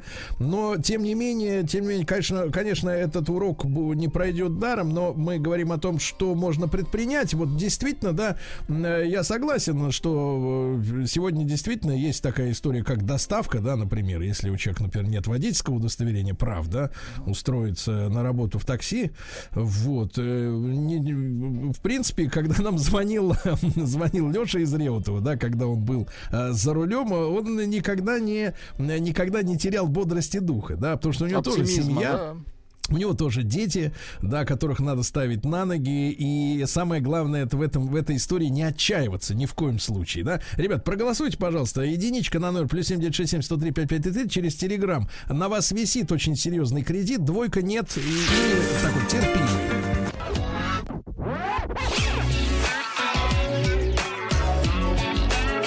Сергей Стилавин друзья на маяке. Друзья мои, давайте еще один звонок примем. Э, Николай из Москвы дозвонился. Коль 45. Коль, доброе утро.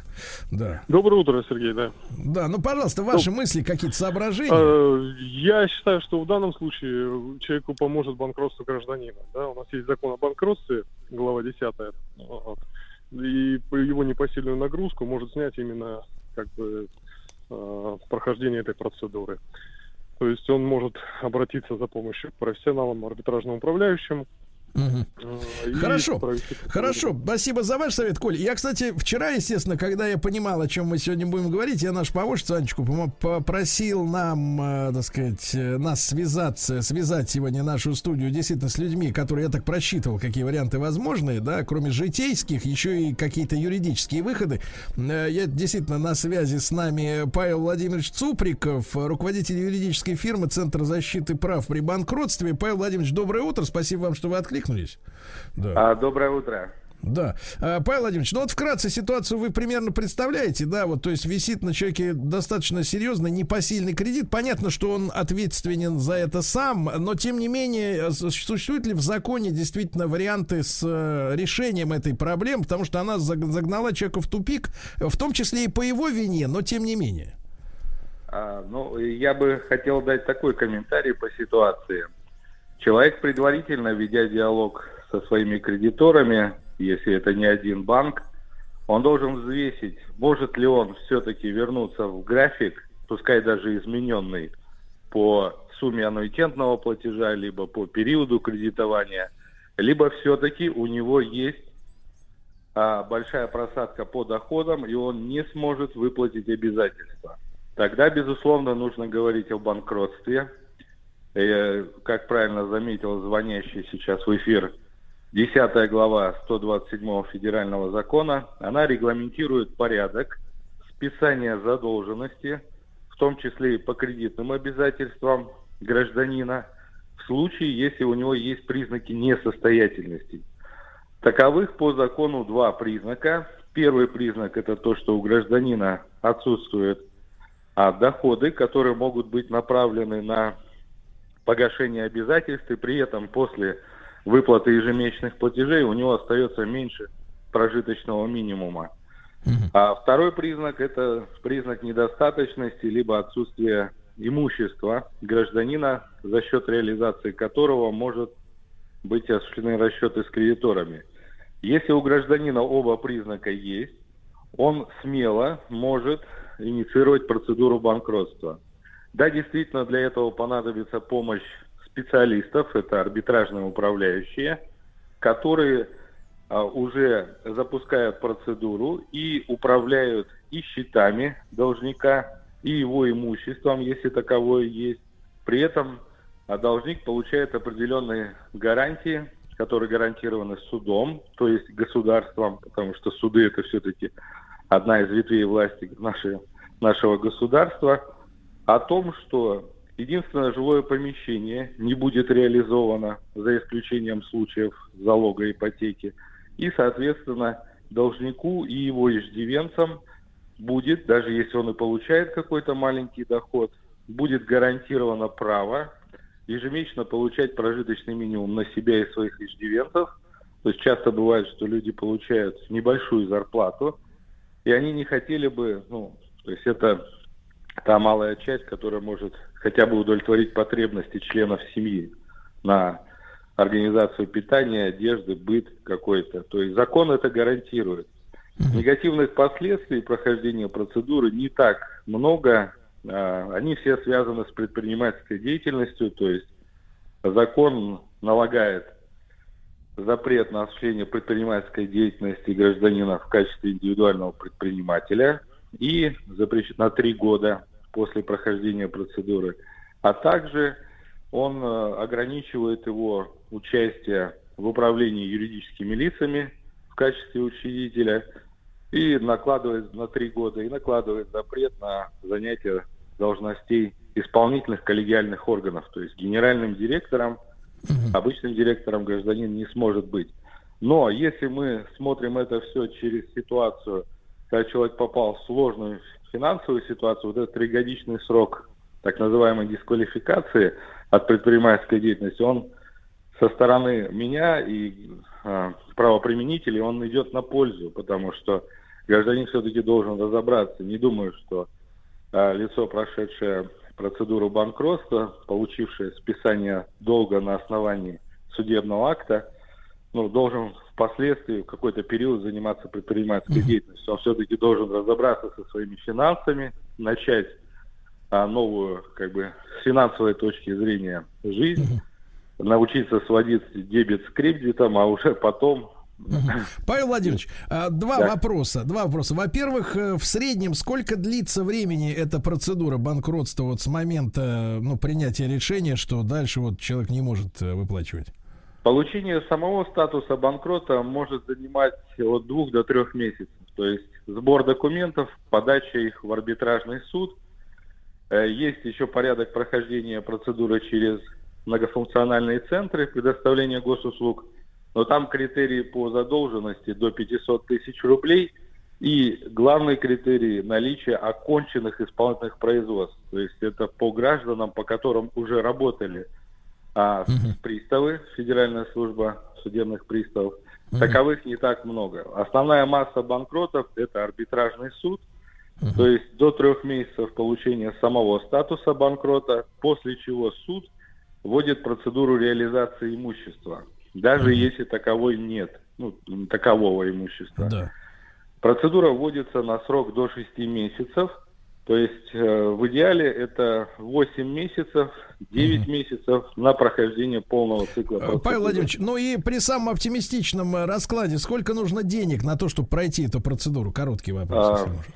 Госпошлина оплачивается 300 рублей при подаче заявления, 25 тысяч это платеж депозит на оплату услуг финансового управляющего в деле о банкротстве.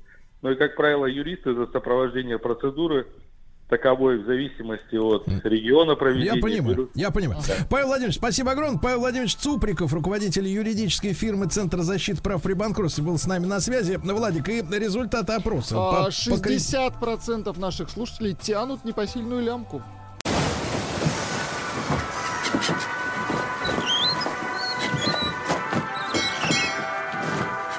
Отпуск каждый день.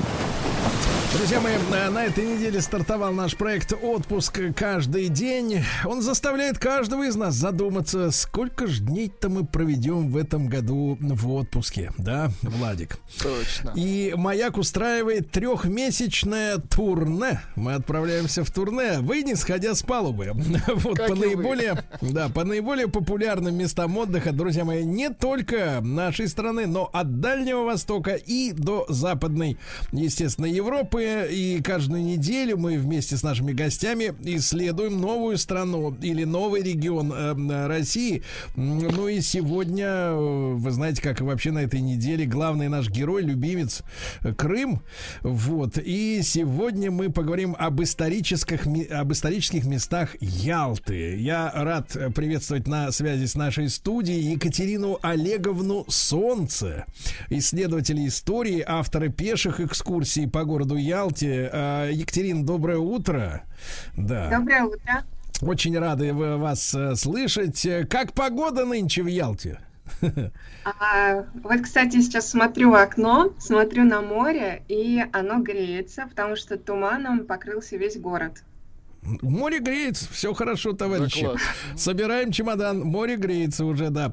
А, Екатерина Олеговна, ну, э, нам все интересно, конечно же, про Ялту. И, а как само название это появилось? А, ну, это, кстати, такая интересная история, полумиф, э, полулегенда.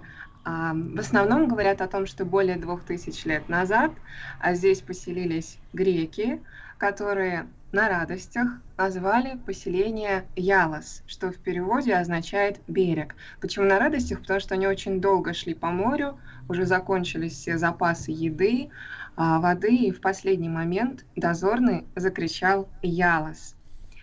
Вот. Mm-hmm. И со временем это название трансформировалось в Ялту. Хотя в средневековых источниках встречаются такие названия, как Джалита, Гаэлита, Эталита, Ялита. Очень красиво и милозвучно, согласитесь?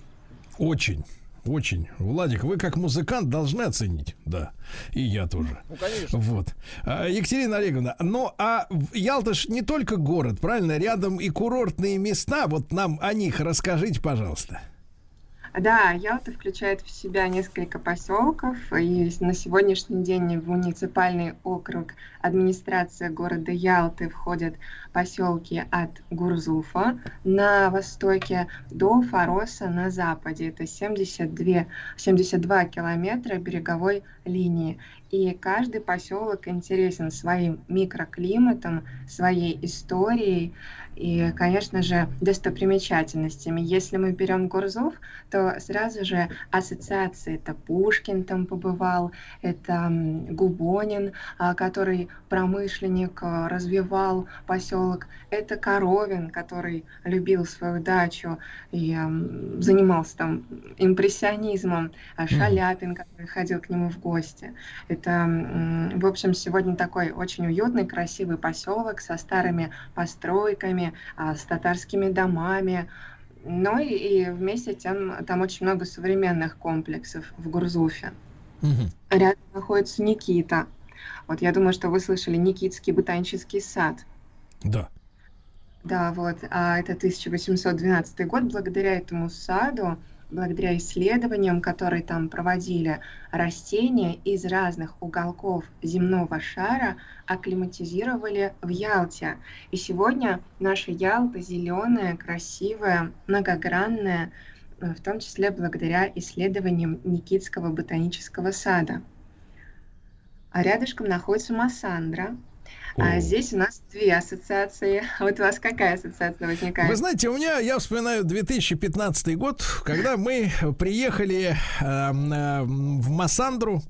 Вот, вы знаете, а, а работает она, ну, не знаю, как сейчас, но тогда замечательный дегуст, дегустационный подвал работал до 6 вечера. И, а мы приехали, поскольку, поскольку у нас был проект специальный, да, армейский, мы успели вырваться, так сказать, уже после обеда только, и приехали мы, по-моему, в половине шестого. Мы зашли в этот дегустационный подвал, где было, наверное, градусов 16 тепла, может быть, даже 15, да, а на, снаружи было где-то пекло, ну, ну, градусов 27-28, да, Владик? Вот, мы зашли туда внутрь, нам сказали, ребята, у вас 20 минут. Вот, и перед нами стояла целая батарея массандровских прекрасных вин. И, э, значит, вот этого, э, этого белый э, красного камня, помню, да? Вот его, да, его мускат, да-да-да, его очень запомнил. И другие всякие вещи, да? Вы знаете, бутылок, наверное, 15 было и огромная ваза с орешками. И вы знаете, и мы поняли, что у нас всего 20 минут. Это была пятница, и мы больше сюда в ближайшие дни и месяцы и годы, наверное, вряд ли попали бы. И поэтому, в принципе, нас было трое, э, из них, из нас один за рулем. Да, Владик? Вот. Ну и, соответственно, мы э, вот как следует налегли, а потом мы вышли, э, значит, из холодного подвала на э, вечерний жар, да, и, в принципе, как мы сели в машину, я уже не помню. Хорошая у вас ассоциация. Да-да-да, это вот Массандра, очень хорошо. Просто вот как сейчас вспоминать, чистый мед. Шутка. Это десертные вина. Да-да-да, опасная штука, да, шутка. А у вас? А у меня ассоциируется, конечно, с Массандровским дворцом в первую очередь, потому что я как э, историк, а, любитель архитектуры, провожу туда экскурсии, и это, конечно, Массандра с дворцом, ну а уже во вторую очередь это Массандровский винзавод. А Ялта дальше, вот э, наш э, центр да. курортной жизни. А это город, который интересен своей необычной застройкой. Здесь не будет никакой гиподамовой системы. А здесь сложно ориентироваться с помощью навигатора, а скорее нужна интуиция. Вот, например, если идти все время вниз, вы придете к морю. А у моря находится главная улица Набережная, которая является лицом курорта, но в целом город расположен на трех холмах и каждый холм интересен своей историей. Здесь у нас много разных пешеходных маршрутов. А, ну а дальше уже за Ялтой в сторону Севастополя находится Ливадия. И, ну, я думаю, что первая ассоциация, которая у всех возникает, это Ливадийский дворец, это Конечно. южная резиденция да, всех трех поколений императорской семьи Александра II, Александра III и Николая II. Благодаря им, собственно, Ялта и получила очень активное развитие во второй половине XIX века. Бывали вы во дворце Ливадийском? Вот в Ливадийском не довелось. Вот в другом был. В другом. А, в Алупкинском, да? Во дворце Конечно. Конечно. Ну да, это самый роскошный дворец Крыма, самый впечатляющий, который строили более 20 лет в Алупке. Угу. А, строил его Михаил Семенович Воронцов, генерал-губернатор Новороссийского края.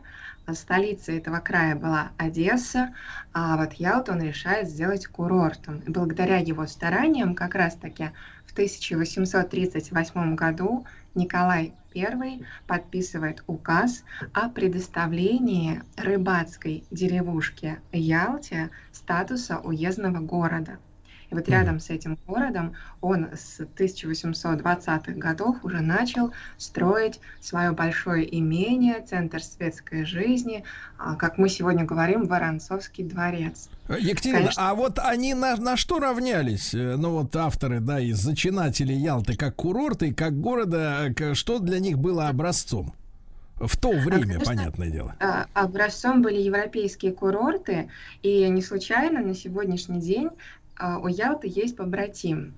Это город Ницца. Угу. Да. Ориентировались на курорты юга Франции, севера Италии.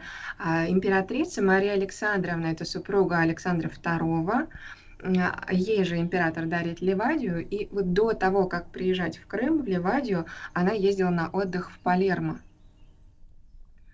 И, естественно, русская аристократия, она привыкла к этим европейским курортам. Сам Михаил Семенович Воронцов вырос в Англии, а участвовал в Отечественной а, войне против Наполеона, был командующим русским оккупационным корпусом во Франции, в Париже. И они брали вот все самое лучшее достижение Европы в сфере курортной сферы. Угу. А, Екатерина, но тогда, тогда кто мог э, э, отдыхать, вот, э, так сказать, ну, кроме императорской семьи, себе позволить отдыхать в Ялте?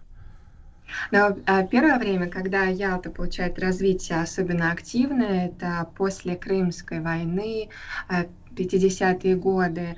Иностранцев было очень много, потому что англичанам, французам было интересно, что там за Крым, из-за которого была это, в частности, а, Восточная война. А с 60-х годов, когда царская семья поедет сюда, Александра II, вслед за семьей поедет аристократия, свита, а, купечество. А вот уже к концу XIX века местные жители будут отмечать там, воспоминания, что Ялта перестала быть курортом для богатых, к сожалению.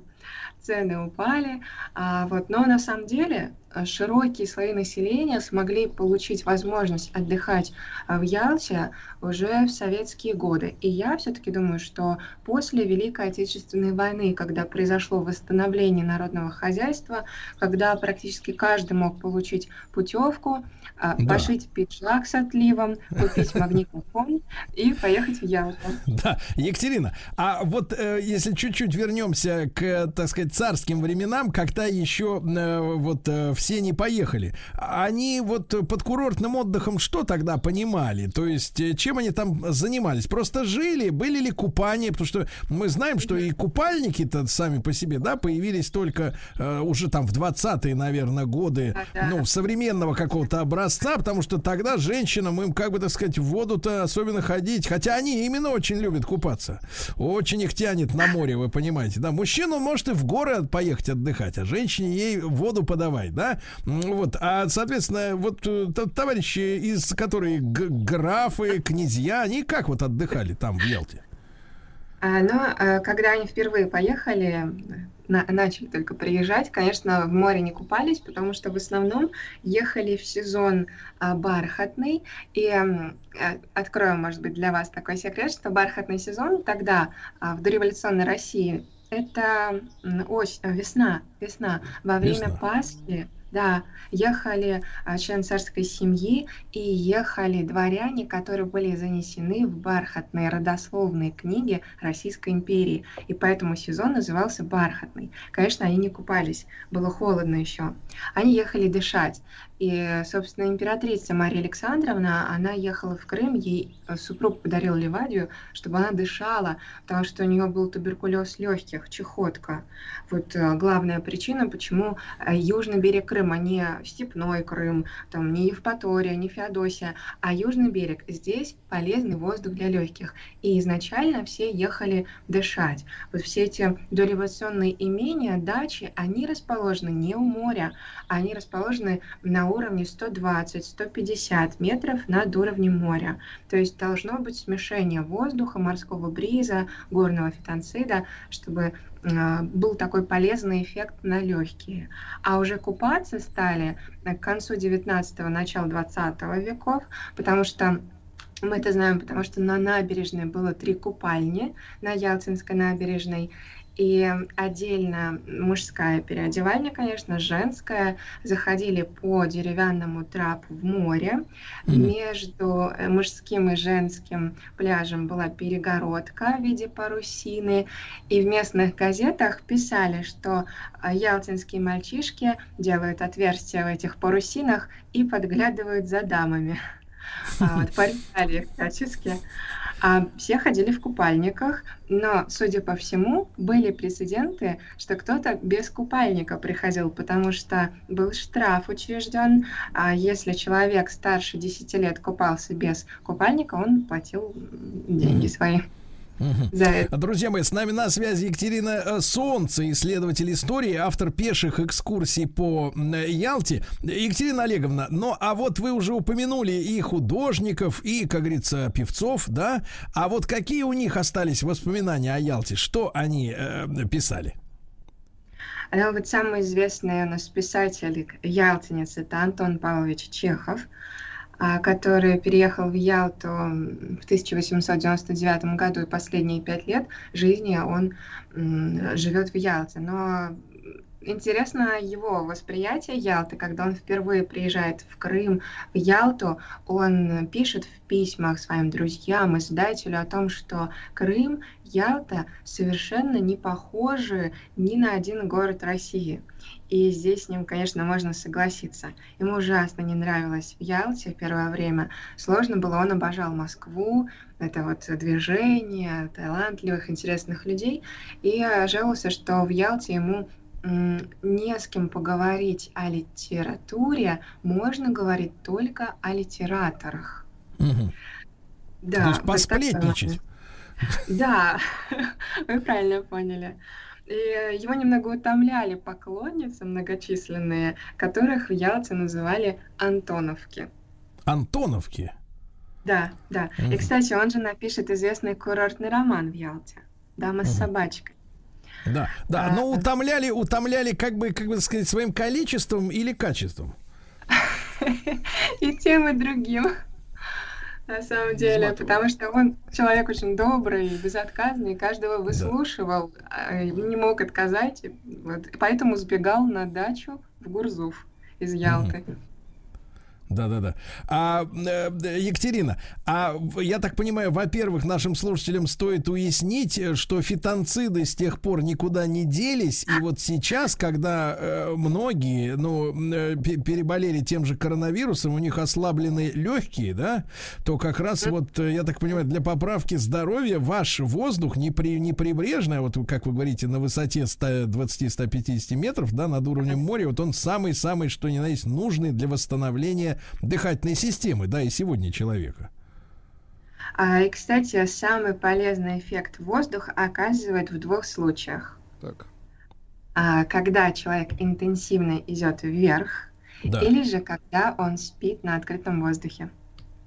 Выбираем а, второе. Есть, Владик, записываем. Выбираем Ходить второе. вниз нет, вверх, не надо. Да-да-да, нет, вверх точно не пойдем. Сон, да, прекрасно. Да, и, Екатерина, а сложилась ли именно в Ялте, вот именно на южном берегу Крыма, какая-то, может быть, э, такая местная кулинарная традиция, вот с вашей точки зрения? Ну, то есть, как говорится, кроме фитонцидов, что можно еще попробовать на вкус? Угу. Я так Раскусить. понимаю, что, ну, например, условно говоря, там, да, в сочинских краях, там вот жалуют барабулю, да, Владик? Да, жарят. Вот. А вот э, как у вас э, с этим делом?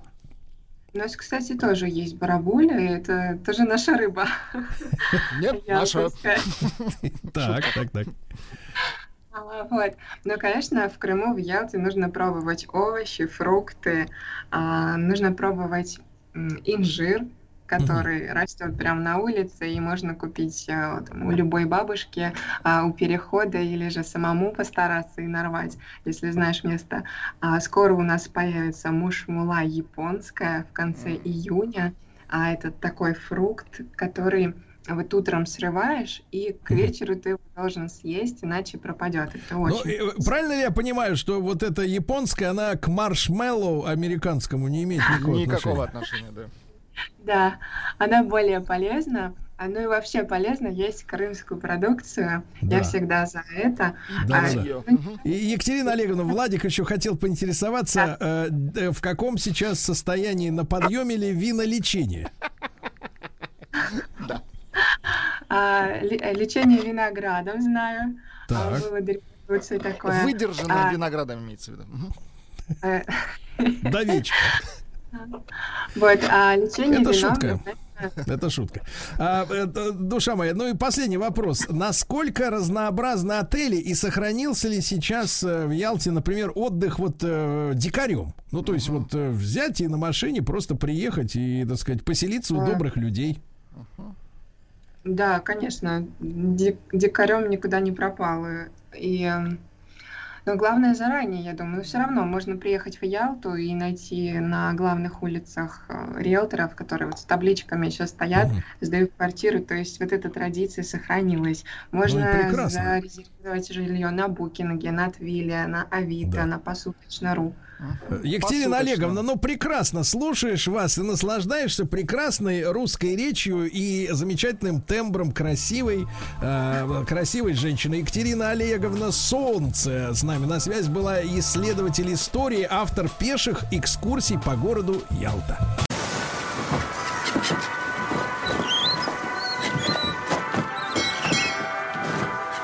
Отпуск. Каждый день друзья мои, продолжается наш проект «Отпуск каждый день». Я напомню, что не только он в утреннем эфире идет, но и у физиков и лириков э, интересные гости. Сегодня, в частности, у них будет э, рассказ о Массандровском дворце, о госдаче на все времена. А в шоу Картаева и Махарадзе э, знаковые личности Крыма. Такова тема. Ну, а сейчас э, э, в нашей, как бы, в наш эфир врывается блистательный мужчина Константин Константин Кривошонок. Константин, доброе утро.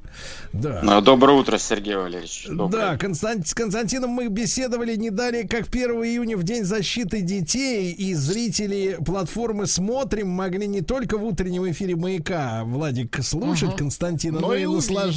наслаждаться его бейсболкой в том числе, да.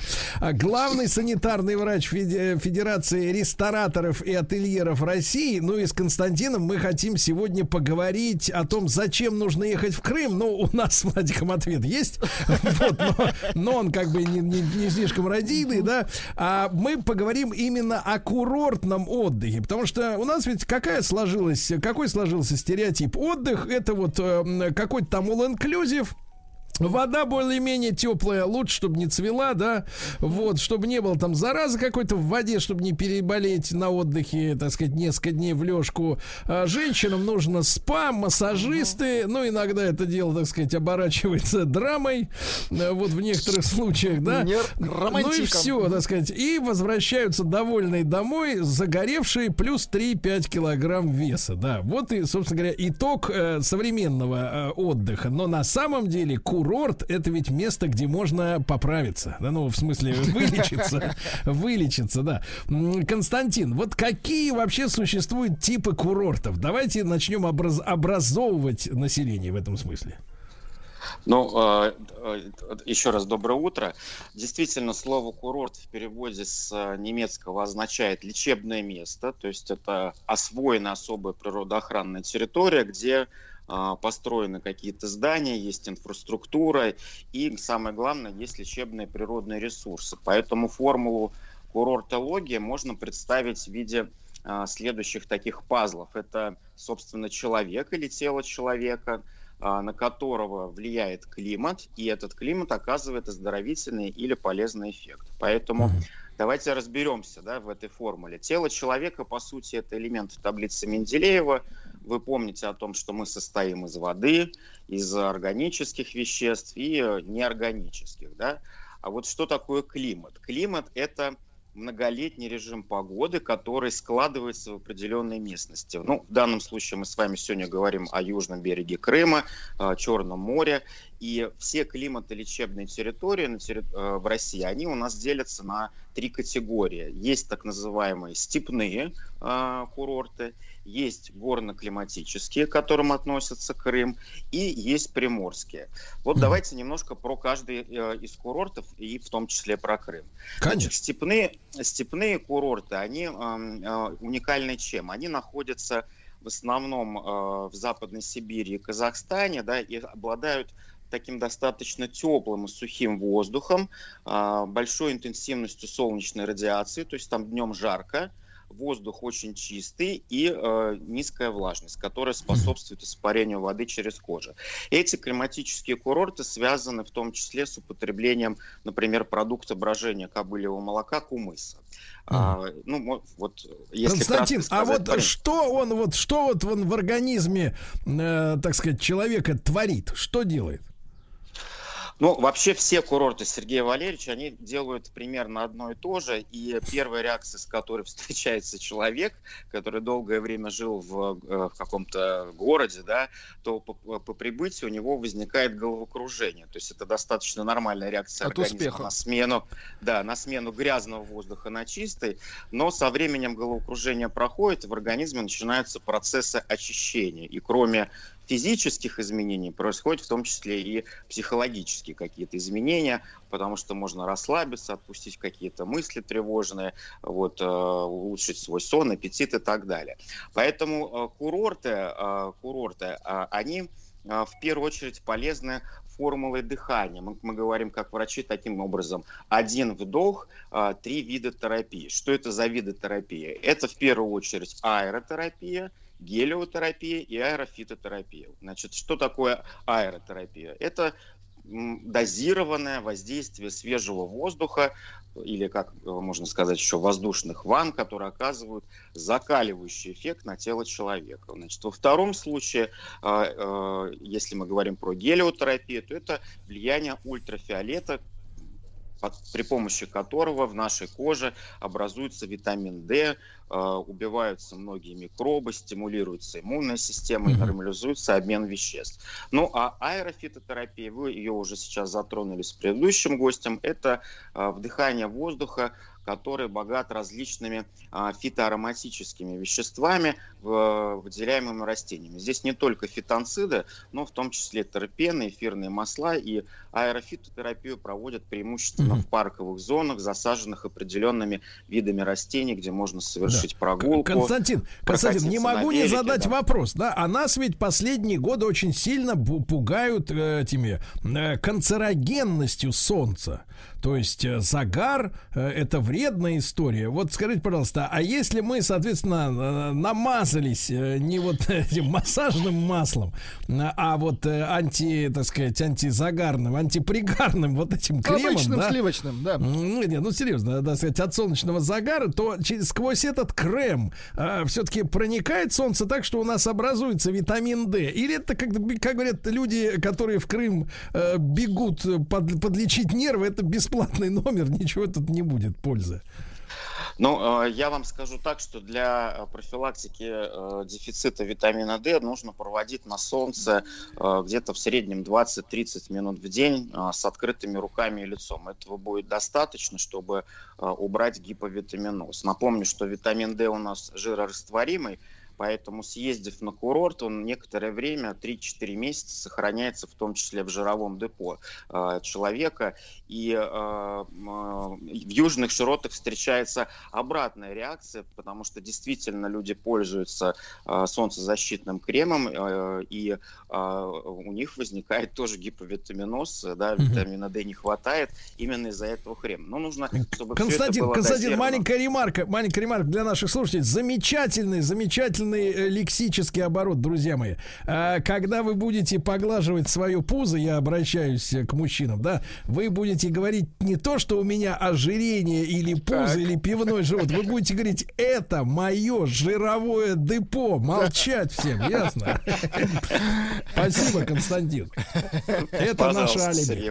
Да, да, да, замечательно. Так вот, продолжаем, да? А, Константин, немножко вернемся. Вы говорили о э, степном отдыхе, да, с кумысом где, так сказать, люди там э, дышат чистым воздухом.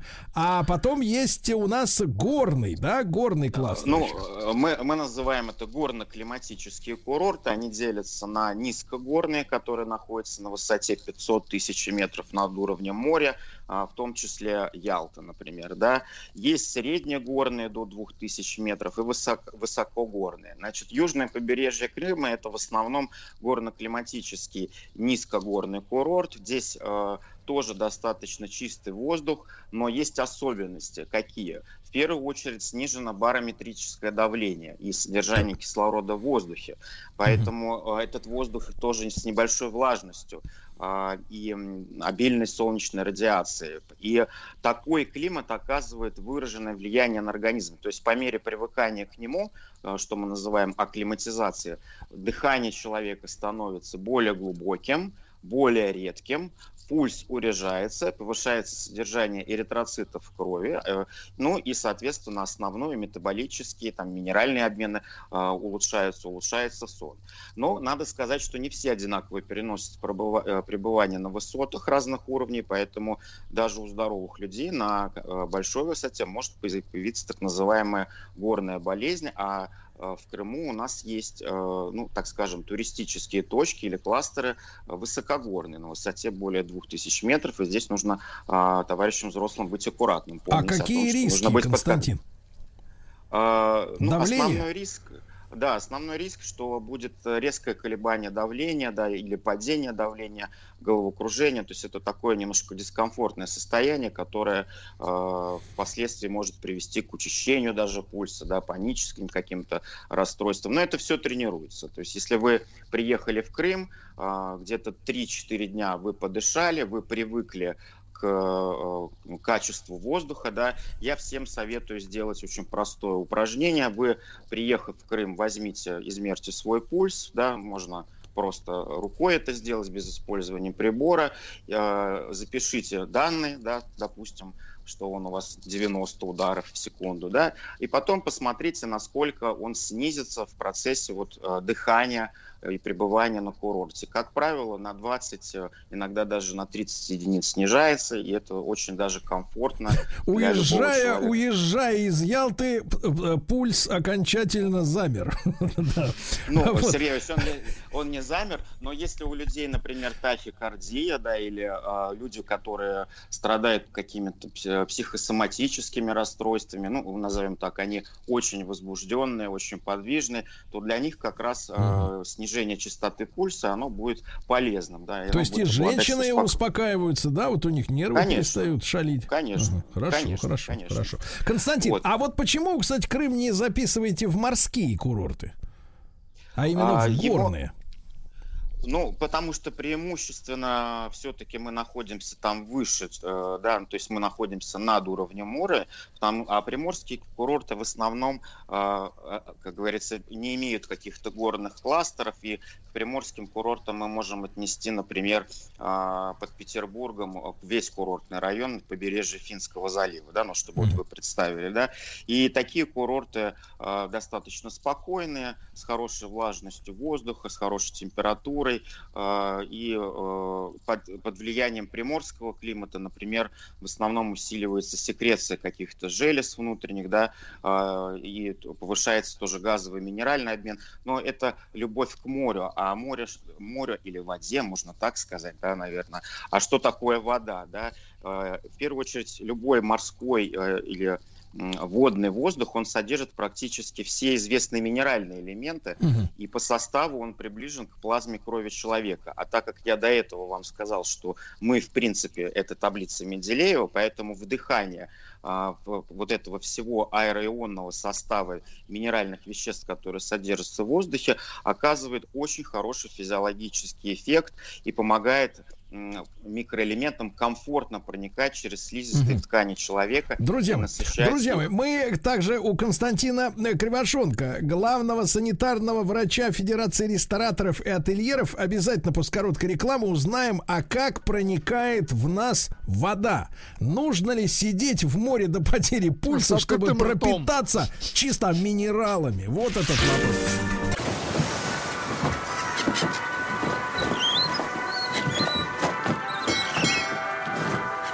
Отпуск каждый день. Итак, друзья мои, в нашем летнем проекте «Отпуск каждый день» э, сегодня с нами Константин Кривошонок, главный санитарный врач Федерации рестораторов и ательеров. Константин, ну и вы слышали вопрос, э, полезно ли вот сидеть в воде долго, чтобы насытиться, как говорится, минералами по полной? А, я скажу так, что каждому виду полезного контакта человека с окружающим миром есть какое-то научное название. Все, что касается воды, я вам сейчас эти интересные словечки скажу. Значит, э, например, э, бальнеология, да, вот это направление курортологии, которое изучает лечебные свойства минеральных вод. Гидротерапия, собственно, это наружное применение пресной или минеральной воды проводится в форме обливания, обтирания, укутывания, душа, ванн, купания и так далее. И есть еще третье направление, талассотерапия. Э, это эм, изучение качественных свойств именно приморского климата, морской воды и всего того, что в нем содержится, в том числе водорослей и грязи. Значит, касаемо воды, я еще скажу, что, например, за 10 минут плавания в море да, или в воде человек весом в 70 килограмм сжигает примерно 70 калорий. Есть вот такая формула, да. А за полчаса ходьбы по песку он, а, допустим, прибрежному песку, он тратит порядка 158 калорий. Но и при этом надо сказать, что он еще бережет суставы, потому что мягкая ходьба, она очень полезна да, для наших суставов. Вода, в первую очередь, вот если мы едем на курорт, она действительно обладает таким ну, назовем, бактерицидным действием, особенно если это морская вода, которая содержит соль, потому что в сочетании с ультрафиолетом а, все то, что живет на нашей поверхности кожи, в том числе старые роговевшие частички кожи, они все аккуратненько снимаются, и наш кожный покров обновляется. Поэтому действительно это полезно. Если мы говорим про питье минеральных вод, то а, нам нужно где-то в среднем две недели потому что пить минеральной воды много mm-hmm. в день нельзя. А, это примерно трехкратное употребление по там, 200 миллилитров воды за 30 минут до завтрака, обеда и ужина. Но вот такой двухнедельный режим, он позволяет полностью обновить внутриклеточный состав воды, улучшить его минерализацию и качественный состав. И вот те, кто, э, допустим, ездит на кавказские минеральные воды, даже, кстати говоря, в Крыму есть некоторые питьевые источники. Вот они должны помнить, что э, излишне увлекаться питьем воды не нужно. Угу. Все, Константин, что в этой связи вопрос короткий, сразу короткий вопрос. А если мы, наконец, подлечиться хотим, не выходя из дома минералочкой, то э, натощак рекомендуете стаканчик в день и все, да, не злоупотребляя? За 30 минут до еды, да, не больше одного стаканчика, но надо сказать вам, что э, та минеральная вода, которая продается у нас, э, допустим, в Москве, да, или в крупных городах, в магазинах, очень важно, чтобы вы читали этикетку, потому что сегодня есть э, фальсификаты, и на некоторых видах минеральных вод не указан источник, да, то есть то место, откуда эта вода взята. Там просто стоит изготовитель, производитель. То есть, скорее всего, это искусственная вода, минерализованная, подогнанная по химическому составу угу. до оригинального источника. Константин, ну и вот, как сказать, в нашем элегантном разговоре не могу не упомянуть, э, так сказать, э, из, извечный спутник, извечного спутника отдыхающего, это вино, которое в Крыму, конечно, и, так сказать, сейчас возрождается все сильнее и сильнее. Мы это чувствуем э, своими рецепторами, да. Вот скажите, пожалуйста, Константин, безопасная с вашей точки зрения и целительная доза, так сказать, в день на курорте? Вот чтобы в предупредить... При, в литрах, да. Ну, Сергей Валерьевич, в данном случае, я думаю, эм, сложно что-то советовать, но вот как... Эм, если мы скажем так, что наш э, южный берег Крыма, в принципе, очень похож на климатический курорт Италии и Испании, то а, вот норма потребления в два а, три бокала вина это вполне приемлемая норма, потому что в а, час? вы не забывайте, нет, нет, я думаю в день, в день. потому что вы не заб... да, вы не забывайте, что вы еще занимаетесь на курорте э, фитнесом, да, вы больше двигаетесь, лучше да, питаетесь, да, да. и поэтому э, особенно вот. развивается кисть, я понимаю при этом фитнесе, да. И э, Константин, финальный вопрос, вот если мы имеем курорт, по, так сказать, понимаем под ним именно лечение, да, оздоровление организма организма, приведение в норму некую, да, э, то э, в этом смысле курорты всем полезны или есть группы лиц, э, так сказать, которым на курорт вход заказан, им только навредит? А вот здесь вот вы допускаете очень большую как бы путаницу, потому что смотрите, курорт это, ну, вот если так, это равно отдых, а вот слово санаторий от латинского санара, да, исцелять, оздоравливать, это как раз медицинская организация, которая находится mm-hmm. на каком-то курорт, э, климат, на какой-то климатолечебной территории, и она вот предназначена для лечения, профилактики, медицинской реабилитации человека, да, с учетом его каких-то заболеваний, осложнений. Поэтому курорт в основном это отдых, это а, аэротерапия, гелиотерапия, аэрофитотерапия, ну, чуть-чуть можно сказать, что это больнология. Все, что касается санаторно-курортного лечения, здесь вы уже приезжаете, э, ну, собственно, работать, да, потому что э, у вас есть режим сна, режим питания, а, вас смотрит диетолог, он может сделать вам биоимпедансометрию, то есть посмотреть с помощью токов полностью состав. Насколько вы а, заржавели, да, внутри? На, ну, насколько вы заржавели, да, сколько у вас мышечной массы, сколько у вас да. лишнего жирового депо, как да. мы сегодня Бросить сказали. желтую да? карточку. Да. Константин, да. Константин, но я хочу в завершении нашего разговора, друзья мои, с нами блистательный Константин Кривошонок, главный санитарный врач Федерации рестораторов и ательеров пример, друзья мои, помните, солнце сидит в вашем жировом депо еще 4 месяца после отдыха. Берегите свое депо. Не, не открывайте депо.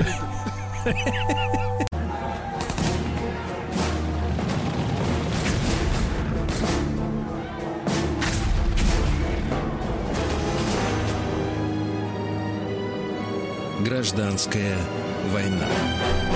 Друзья мои, продолжается наш цикл «Гражданская война». Василий Жанович Цветков, профессор Московского педагогического государственного университета, доктор исторических наук. С нами Василий Жанович, доброе утро. Здравствуйте, здравствуйте, да. Э, Василий Жанович, ну и вот перед нами штурм Екатеринодара, нынешнего Краснодара. Вот, 18-й год, правильно? Да-да. Угу.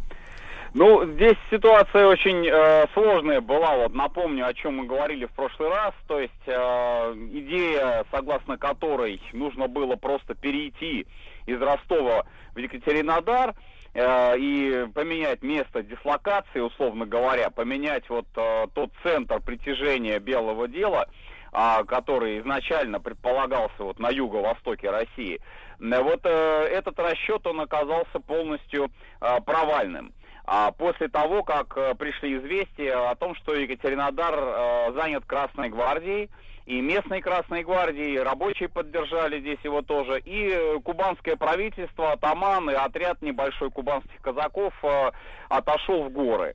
А, и здесь вот в горах уже в ауле Шенжи произошло соединение этих кубанских частей, кубанских казаков с добровольцами, которые продолжали, тем не менее, движение к Екатеринодару. Э, вот. После этого соединения силы примерно стали ну, такими же, как это было на момент начала ледяного похода. То есть с учетом потерь, а, которые были уже понесены добровольческой армией, то есть она где-то снова примерно стала составлять вот порядка пяти тысяч человек. И вот с этими силами Корнилов э, решает начать штурм Екатеринодара, а, причем э, попытка это была, ну, по принципу победить или умереть потому что других возможностей вот где-то еще задержаться, где-то еще вот э, сохранить свои силы и опять же вот э, сделаться не просто вот какой-то там армией блуждающей, там как ее называли, там странствующие музыканты, да, вот было такое словосочетание, по станицам, по аулам, а вот действительно в распоряжении армии был бы город, регион, опираясь на который можно было бы продолжать борьбу с советской властью. А сколько в это время было сил большевиков в городе? А, многократно больше, и это как раз позволяло им э, оборону делать практически по всему периметру города. А, то есть э, расчет, на который Корнилов в принципе надеялся, то есть ему удастся а, подойти э, не с а, вот как бы с северо-запада, северо-востока, да, вот где его ждали, там, собственно, где шло пересечение железных дорог э, к Екатеринодару, сходились они, вот, а он э, решил атаковать город как раз с юго-запада, как бы с противоположной части, вот, но и здесь, и здесь его тоже ждала оборона, и, в общем-то, вот эта вот попытка тоже не увенчалась успехом. А, хотя, опять же, с точки зрения тактики, с точки зрения вот тактических расчетов, это был правильный расчет. Ну, а общие силы где-то составляли порядка, наверное, 10 э, тысяч человек, вот таких вот активных красногвардейцев. Тоже, конечно, немного, вот если брать масштабы, допустим, каких-то боевых действий там периода Первой мировой войны, но сразу вот нужно оговориться, что у нас вся гражданская война, вплоть до 22 года включительно, она у нас происходит а, между армиями, численность которых а, ну, никак, никак не боевая численность э, такая вот именно, активная численность, а никак не превышает где-то там периода, ну, 500 там тысяч человек, миллион, это максимум. Это, это максимум, что может вообще Василий Жанович, а в этой связи, если обычное мирное население, да, гражданское население, фактически вы обнародовали эти цифры, да, вот, э, э, вот, и становится понятным, что воевали, ну, как скажем, профессионалы, да, со стороны белых, наверное, это большинство профессионалов, вот, и, э, так сказать, активисты и профессионалы со стороны красных. Можно ли тогда, в принципе, гражданскую войну назвать гражданской войной, если широкие массы народа не были вовлечены, в, в отличие, например, от, э, так сказать, Второй мировой войны, где, так сказать, э, вовлеченность именно простых людей, да, там, ополченцев, добровольцев, военные действия была, ну, ну там, так сказать, невероятной. Нет, здесь можно, конечно, можно и нужно, потому что тут отмечу следующие факторы. Вот первый, территориальный охват. А если даже вот Великая Отечественная война мы видим, да, территориальный охват э, фронтов Великой Отечественной, это европейская Россия, ну там потом уже советско-японская война, ну собственно это это очень-очень небольшой а, такой участок фронта. А так основная часть э, это, конечно, европейская Россия, а гражданская война наша, она охватила всю страну, то есть нет, наверное, ни одного региона, даже там, где советская власть установилась сразу же после вот октября 17 года, и то там были какие-то конфликты э, большей или меньшей степени интенсивности. Это первое. А второе, а, то, что население оказалось, ну, в таком как бы бродячем немножко состоянии, потому что те люди, которые проживали, например, в центральной России, вот в силу их участия там в белом движении, они оказывались на юге а, и шли на юге уже в Белую армию. То есть вот как их здесь понимать? Как а, представители юга России или все-таки представители а, центральной России, которые просто вот оказались так перемещенными?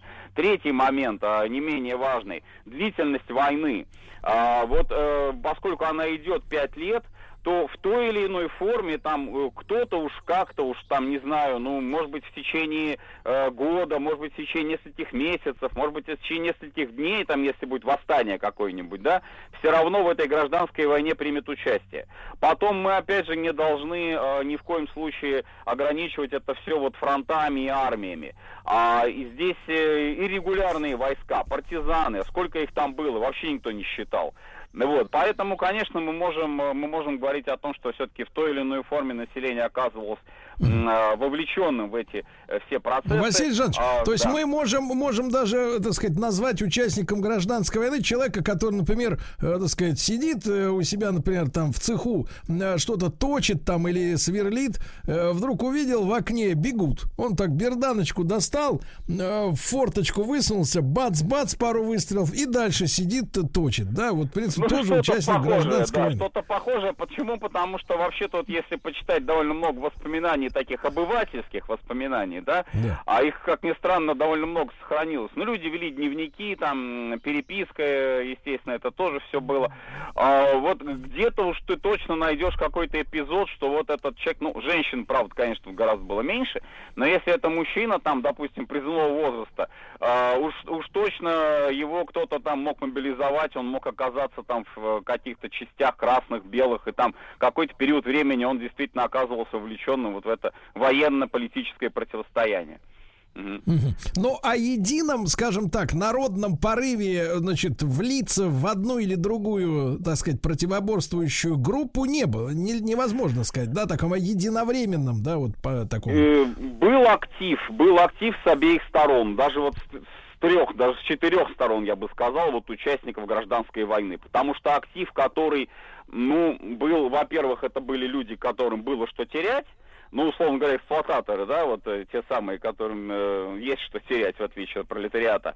А второй момент, как раз те, наоборот, кому нечего было терять, и кто вот так вот, условно говоря, видел для себя гражданскую войну как средство э, ну, разрешения да? каких-то своих э, надежд, чаяний там и так далее. То есть эти люди, они э, через всю войну могли пройти вообще.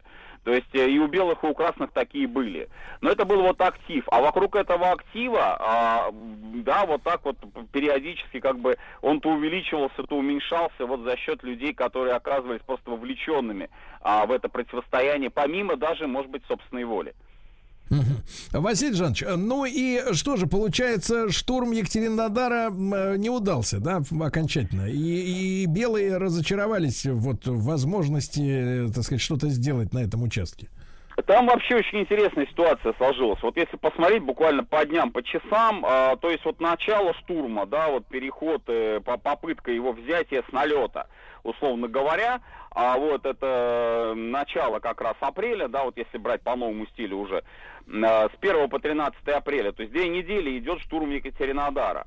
А, и первые попытки, как ни странно, оказались э, достаточно удачными, потому что колонна, например, которую вел генерал Казанович, там были алексеевцы, вот в частности, партизаны Алексеевского полка, а, вот, она даже смогла пробиться, э, ну, правда, не, не с боем, а скорее просто смогла пройти, вот, воспользовавшись э, ошибками обороны красных, чуть ли не к центру города. А, но потом Казановичу пришлось, пришлось отступать с боями, то есть удержаться в центре города он не смог, не сумел. А, аналогичная ситуация была вот и с попытками, неоднократными попытками вот таких вот лобовых атак и фланговых атак, то есть те, которые проводили уже другие части добровольческой армии. Но вот очень активно, конечно, воевали здесь э, корниловцы, а, и один из таких командиров, вот я здесь его отмечу, безусловно, это был любимец э, Корнилова, это был полковник Неженцев. Неженцев, он вообще начинал э, боевой путь вместе с самим Корниловым, то есть это был человек, который стоял у истоков Корниловского полка, он буквально каждого солдата своего вообще знал, и они его тоже, естественно, знали, то есть это был человек, пользовавшийся абсолютным стопроцентным доверием. А, и вот э, увидев, что его части отступают, ну это, кстати, тоже достаточно распространенный такой вот пример, он сам лично повел их в атаку, то есть не кланяясь пулям, ну и тут же был, тут же был убит. Э, его смерть произошла вот буквально накануне э, гибели самого Корнилова. И вот здесь мы подходим к очень важному тоже, на мой взгляд, эпизоду. Э, почему? Потому что уже вот после таких потерь, после того, что стало понятно, что с лета, с налета город взять не удается, что нужно вести осаду, а для осады нужны средства, для осады нужны снаряды те же самые артиллерийские, а, патроны, а их прям на счету буквально было, там откуда, собственно, добровольческой армии снабжаться. Ну вот захватит она там какую-нибудь батарею э, красных, там склад какой-нибудь артиллерийский, да, вот как накануне, и, и вот и все, и вот и все оружие, и вот и все боеприпасы. А, и было, было мнение такое, что нужно, нужно заканчивать штурм, то есть ничего не получится. Э, и, э, опять же, вот сторонники этого мнения были генерал Деникин и генерал Алексеев, в принципе, тоже вот к этому стал склоняться. Но Корнилов был непреклонен, э, и вот есть замечательный эпизод совершенно в, показан вот в фильме «Хождение по мукам», в советском фильме, вот, а, и где актер, который вот играет Корнилова, он говорит, иного пути, кроме взятия Екатеринодара, нет. Атаковать город по всему фронту, а, вот, э, или, или погибнуть. То есть вот такой смысл. Ну и э, Корнилов после смерти Неженцева, он уже как-то, в общем, все отмечают, особенно его э, соратники, ближайшие адъютанты, вот, кто с ним был, э, что у него произошел такой сильный психологический надлом. То есть, с одной стороны, он видел, что гибнут э, его э, самые такие близкие люди, э, лучшие люди, да, и э, результата нет. А с другой стороны, Э, а что, а что тогда делать? То есть э, отступать в горы, уходить куда-то опять в степи, это, это тоже гибель. То есть и тут погибнуть э, в случае штурма, и отступить тоже, как Корнилов считал, это будет тоже равносильно гибели добровольческой армии. И э, в итоге он успел принять решение какое-то до своей собственной гибели?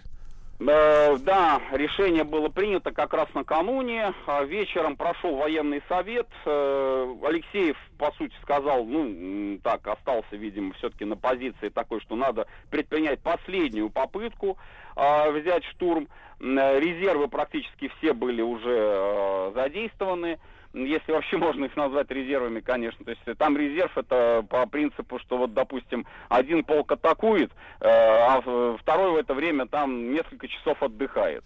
Вот, а потом они меняются местами. То есть это не какие-то такие глобальные резервы, которые прям подходят из тыла. А вот, э, и э, этот штурм, он намечался как раз вот на утро 13 апреля. А, и вот это утро э, штурм начался, ну и как раз вот в начале этого самого штурма э, тот роковой снаряд э, влетает в ферму а, экономического общества, Кубанского экономического общества, где разместился штаб Корнилова, и э, Корнилов погибает. Причем э, тоже вот здесь вот интересный такой нюанс, вот э, многие отмечают его, э, Корнилов предчувствовал свою смерть, и в какой-то степени, может быть, даже желал ее, потому что, видя, что, опять же, вот нет никаких перспектив вот для штурма, э, и понимая, что по-другому, опять же, ничего не, сделать не получится, ну вот, для него это было, ну, неким, может быть, избавлением. А, и тем не менее, тем не менее, вот эта вот гибель, а, снаряд пробил э, стену дома, но он, э, Корнилова, он, собственно, что интересно, здесь тоже иногда э, считают, что он его там разорвал, этот снаряд. На самом деле просто взрывная волна отбросила Корнилова а, к печке, которая вот сзади него стояла, и вот этой сильной взрывной волной он ударился и был вот такой вот удар очень сильный, который стал для него летальным.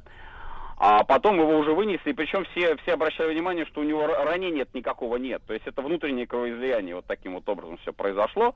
Э, он скончался уже буквально вот на руках у э, своих э, адъютантов, тех, кто сразу же оказался вот около этой фермы. Опять же, вот еще и почему он, собственно, хотел смерти, ему несколько раз предлагали сменить дислокацию штаба. И было ясно, что красные артиллеристы пристрелялись уже к этой ферме. И вот уже было понятно, что вот недолет, перелет, следующий снаряд обязательно попадет в середину. Вилка такая будет. Он э, категорически это делать не хотел. То есть он отказывался куда-либо уходить. Э, и, и все. То есть вот это тоже некое такое предчувствие э, собственного Василий конца. Василий да. Жанович, ну, история такая штука, она дает оценки, да, людям, и, э, так сказать, понятно, что есть русская традиция покойных хорошо или, или никак, да, но в данном случае традиция касается скорее простых людей, чем тех, которые принимают решения. Мы можем сказать, что на Корнилове есть ответственность за то, что в, э, так сказать, э, вот летом 17 года он помедлил и не ликвидировал Керенского. Хотя шансы, я так понимаю, у него на это были. Вот, и, так сказать, вот, или, или так даже, даже, скажем так, весной 17 года, э, вот, и э, вот эта ответственность на нем висит? А, тут, я думаю, по-другому немножко лучше сказать. Если бы у него действительно был заговор, вот э, в полном стопроцентном смысле этого слова, если бы он действительно там а, абсолютно не хотел никакого участия Керенского, а изначально они собирались там Керенского каким-то образом арестовать, там убить, то, я думаю, он бы вряд ли колебался, он вряд ли бы там медлил, и, скорее всего, вот эти его действия в августе 2017 года, они были бы, может быть, даже гораздо более э, такими координированными, четкими и без вызова там третьего конного корпуса. Вот если бы это был чистой воды заговор, да, то есть убить Керенского, убрать Керенского, ну зачем для этого надо там, я не знаю, э, целый, целый сценарий э, с, с отправкой третьего конного корпуса к Питеру. Э, здесь как раз хотели с Керенским договориться, в общем-то, и э, предполагалось, что как раз сам Керенский пойдет на эти переговоры, и он согласится вместе с Корниловым э, разделить власть в стране. Но ну, то, что произошло потом, то есть вот это вот не вписывалось абсолютно в э, изначальный сценарий. И когда любое действие, оно вот так вот не соответствует, особенно такое рискованное, да, когда оно не соответствует каким-то малейшим положениям сценария, оно всегда вызывает э, смущение, какое-то непонимание и теряется время. Теряется время, естественно, вот и пока они там выясняют, э, кто провокатор, кто не провокатор, что там произошло, что случилось, вот уже все, Красная Гвардия выходит и защищает там Пулковские высоты, и э, Керенского просто ставят перед необходимостью того, что Корнилов должен быть объявлен изменником. Ну, а потом уже и сам Корнилов, естественно, в этом случае э, вот этот конфликт, он переходил в какой-то затяжной характер, э, и с перспективой, там, я не знаю, малой гражданской войны. А это для переворотов, это для заговоров никогда не представляется позитивным. То есть заговор он должен проходить быстро, оперативно и неожиданно для окружающих. А когда это такое затяжное, затяжное противостояние, ну, в общем, тут уже мало шансов на успех. Хорошо, угу. хорошо. Мы продолжим сразу после новостей середины часа. Василий Жанович Цветков, профессор Московского педагогического государственного университета. Наш цикл «Гражданская война».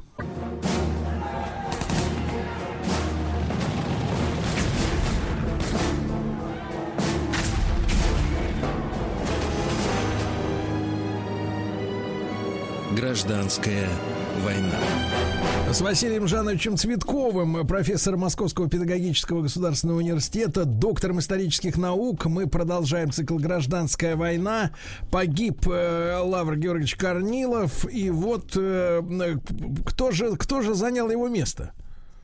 А, здесь все произошло достаточно быстро и оперативно, поскольку военный порядок, он предусматривает то, что а, после э, гибели, после смерти вышестоящего начальника, следующий по должности должен вступить, э, принять это командование. И здесь, э, в общем, было предусмотрено это еще до штурма Екатеринодара. А, в данной ситуации, в иерархии вот в этой вот, да, ну, теоретически, может быть, мог бы э, стать во главе армии генерал Алексеев.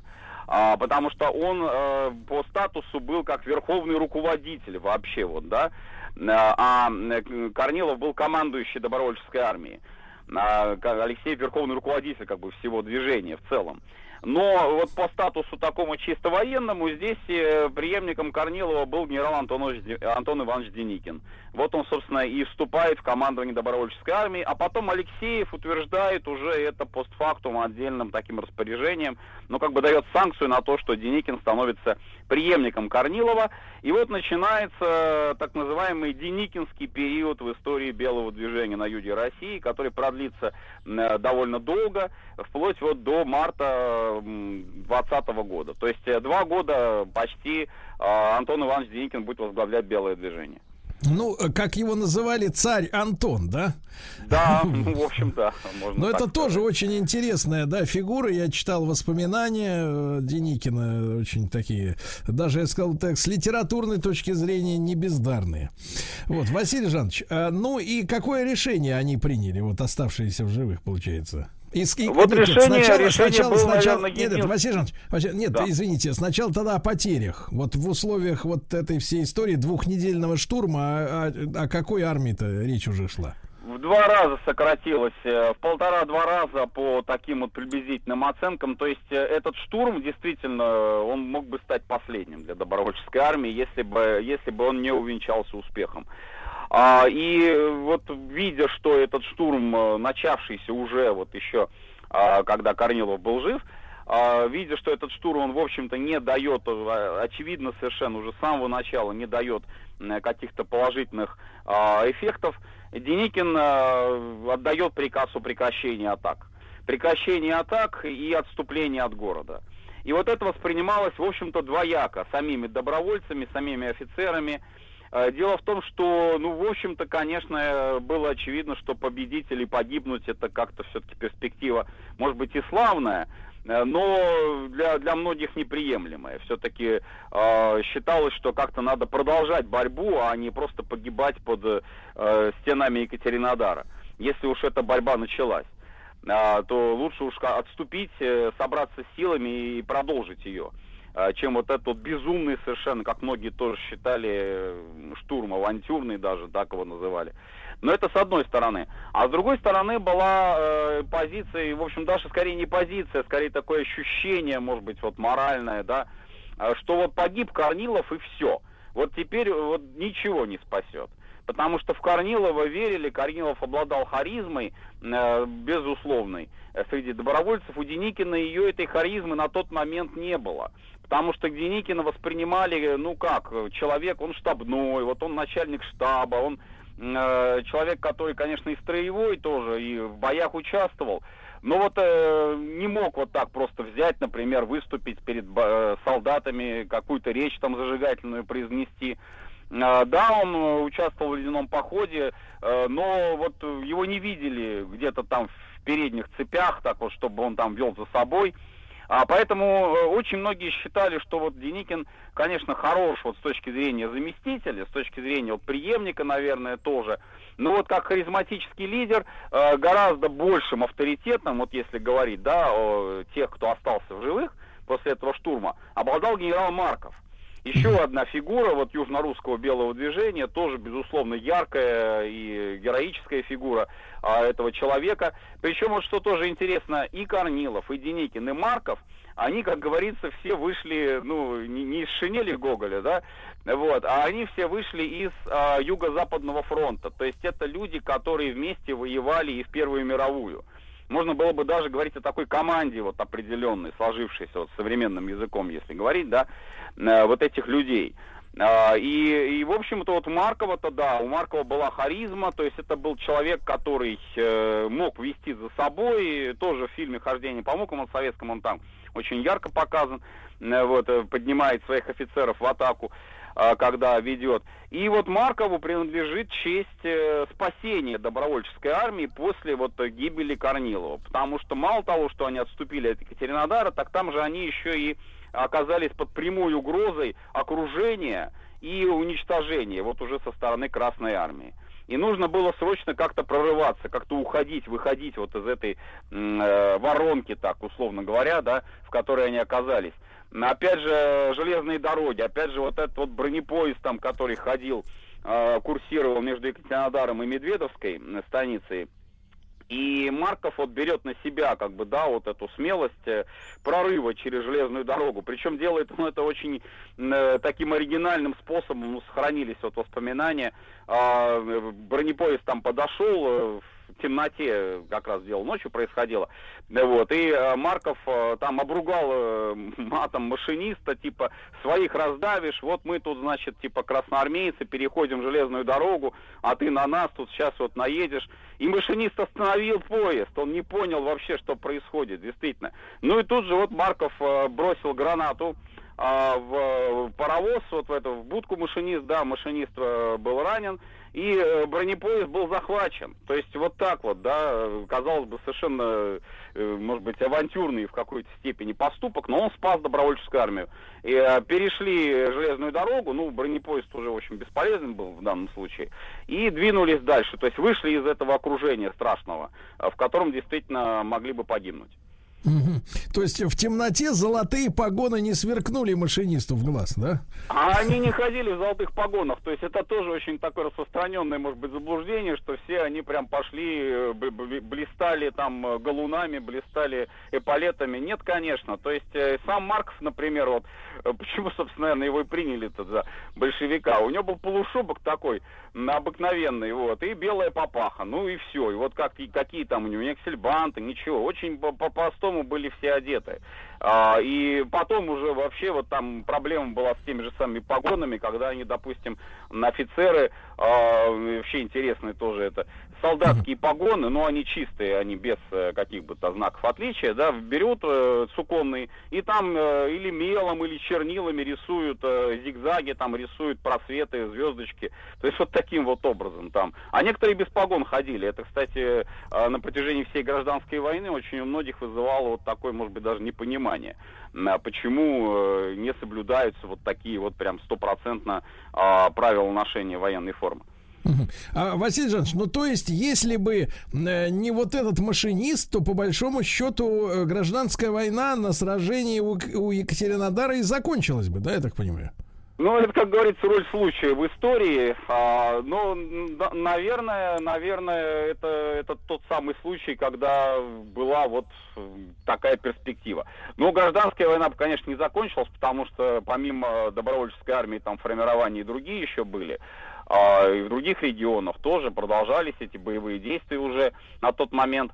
А э, вот относительно самой Добрармии, ну там была какая перспектива, ее тоже обсуждали, не исключали в принципе. То есть вот если не будет возможности э, как-то там пробиться из окружения, ну попытаться, хотя это была бы попытка, наверное, совершенно обреченной, бессмысленной, попытаться вот каким-то образом э, рассеяться, что ли, так вот, да, по станицам, по окружающим, э, и как-то вот, чтобы там по поодиночке, группами там просочиться через линию фронта, ну, то есть перейти в первобытное такое состояние положения. Но э, это, это вряд ли бы удалось, потому что, естественно, э, за каждым там человеком, э, может быть, и не следили бы, но вот когда большие крупные группы такие вот вооруженных людей там или похожих на офицеров, вот они куда-то расходятся, естественно, они вызывают подозрения, естественно, их бы тут же сразу бы и могли бы перебить. И куда же дальше-то двинулись э, офицеры э, вот после, после этого эпизода с бронепоездом? А дальше, дальше Добрармия идет на Дон, возвращается на Дон, хотя э, тоже были э, расчеты такие, что, может быть, еще как-то на Кубани удастся пополниться э, и получить там подкрепления какие-то, да. Ну вот. Но при этом, кстати, вот тоже важно это отметить, э, решили все-таки похоронить генерала Корнилова, то есть это произошло еще даже до вот этого эпизода с бронепоездом, э, и его и полковника Неженцева похоронили в немецкой колонии Игначбау, э, которые позднее вот уже эти э, могилы были. Ну, буквально через неделю где-то после уже отхода добровольцев эти могилы были вскрыты, а кар- тело генерала Корнилова, уже мертвое тело, было перевезено в э, Екатеринодар, и там его сожгли на, после таких вот глумлений, там, в общем-то, Сорокин, э, красный главком, который на тот момент как раз вот руководил обороной Екатеринодара, э, сам лично там шашкой этот труп рубил, а, вот, э, всячески тоже над ним там, на, над трупом издевались, и потом сожгли его на бойнях э, в окрестностях города, и прах, прах развеяли по ветру. То есть вот э, это такое вот отношение к уже погибшему врагу, но, в общем-то, действительно показывает, что Кор Корнилову ненависть была большой, ненависть была велика. То есть вот это тоже нельзя отрицать. И э, Добрармия уходит, уходит э, постепенно вот на такое сердце Кубани, условно говоря, здесь вот район станции Тихорецкой, ну, ее саму станцию они брать не стали, а постепенно, опять же, вот избегая, избегая железнодорожных узлов, избегая железнодорожных вот таких вот крупных каких-то э, сообщений, они уходят, уходят э, на Дон в районе станицы Хомутовская, Кагальницкая, и вот там вот э, на Дону, собственно, уже начинается, постепенно начинается восстание. Постепенно так, начинается... Друзья мои, друзья мои, итак, Василий Жанович Цветков с нами в цикле «Гражданская война».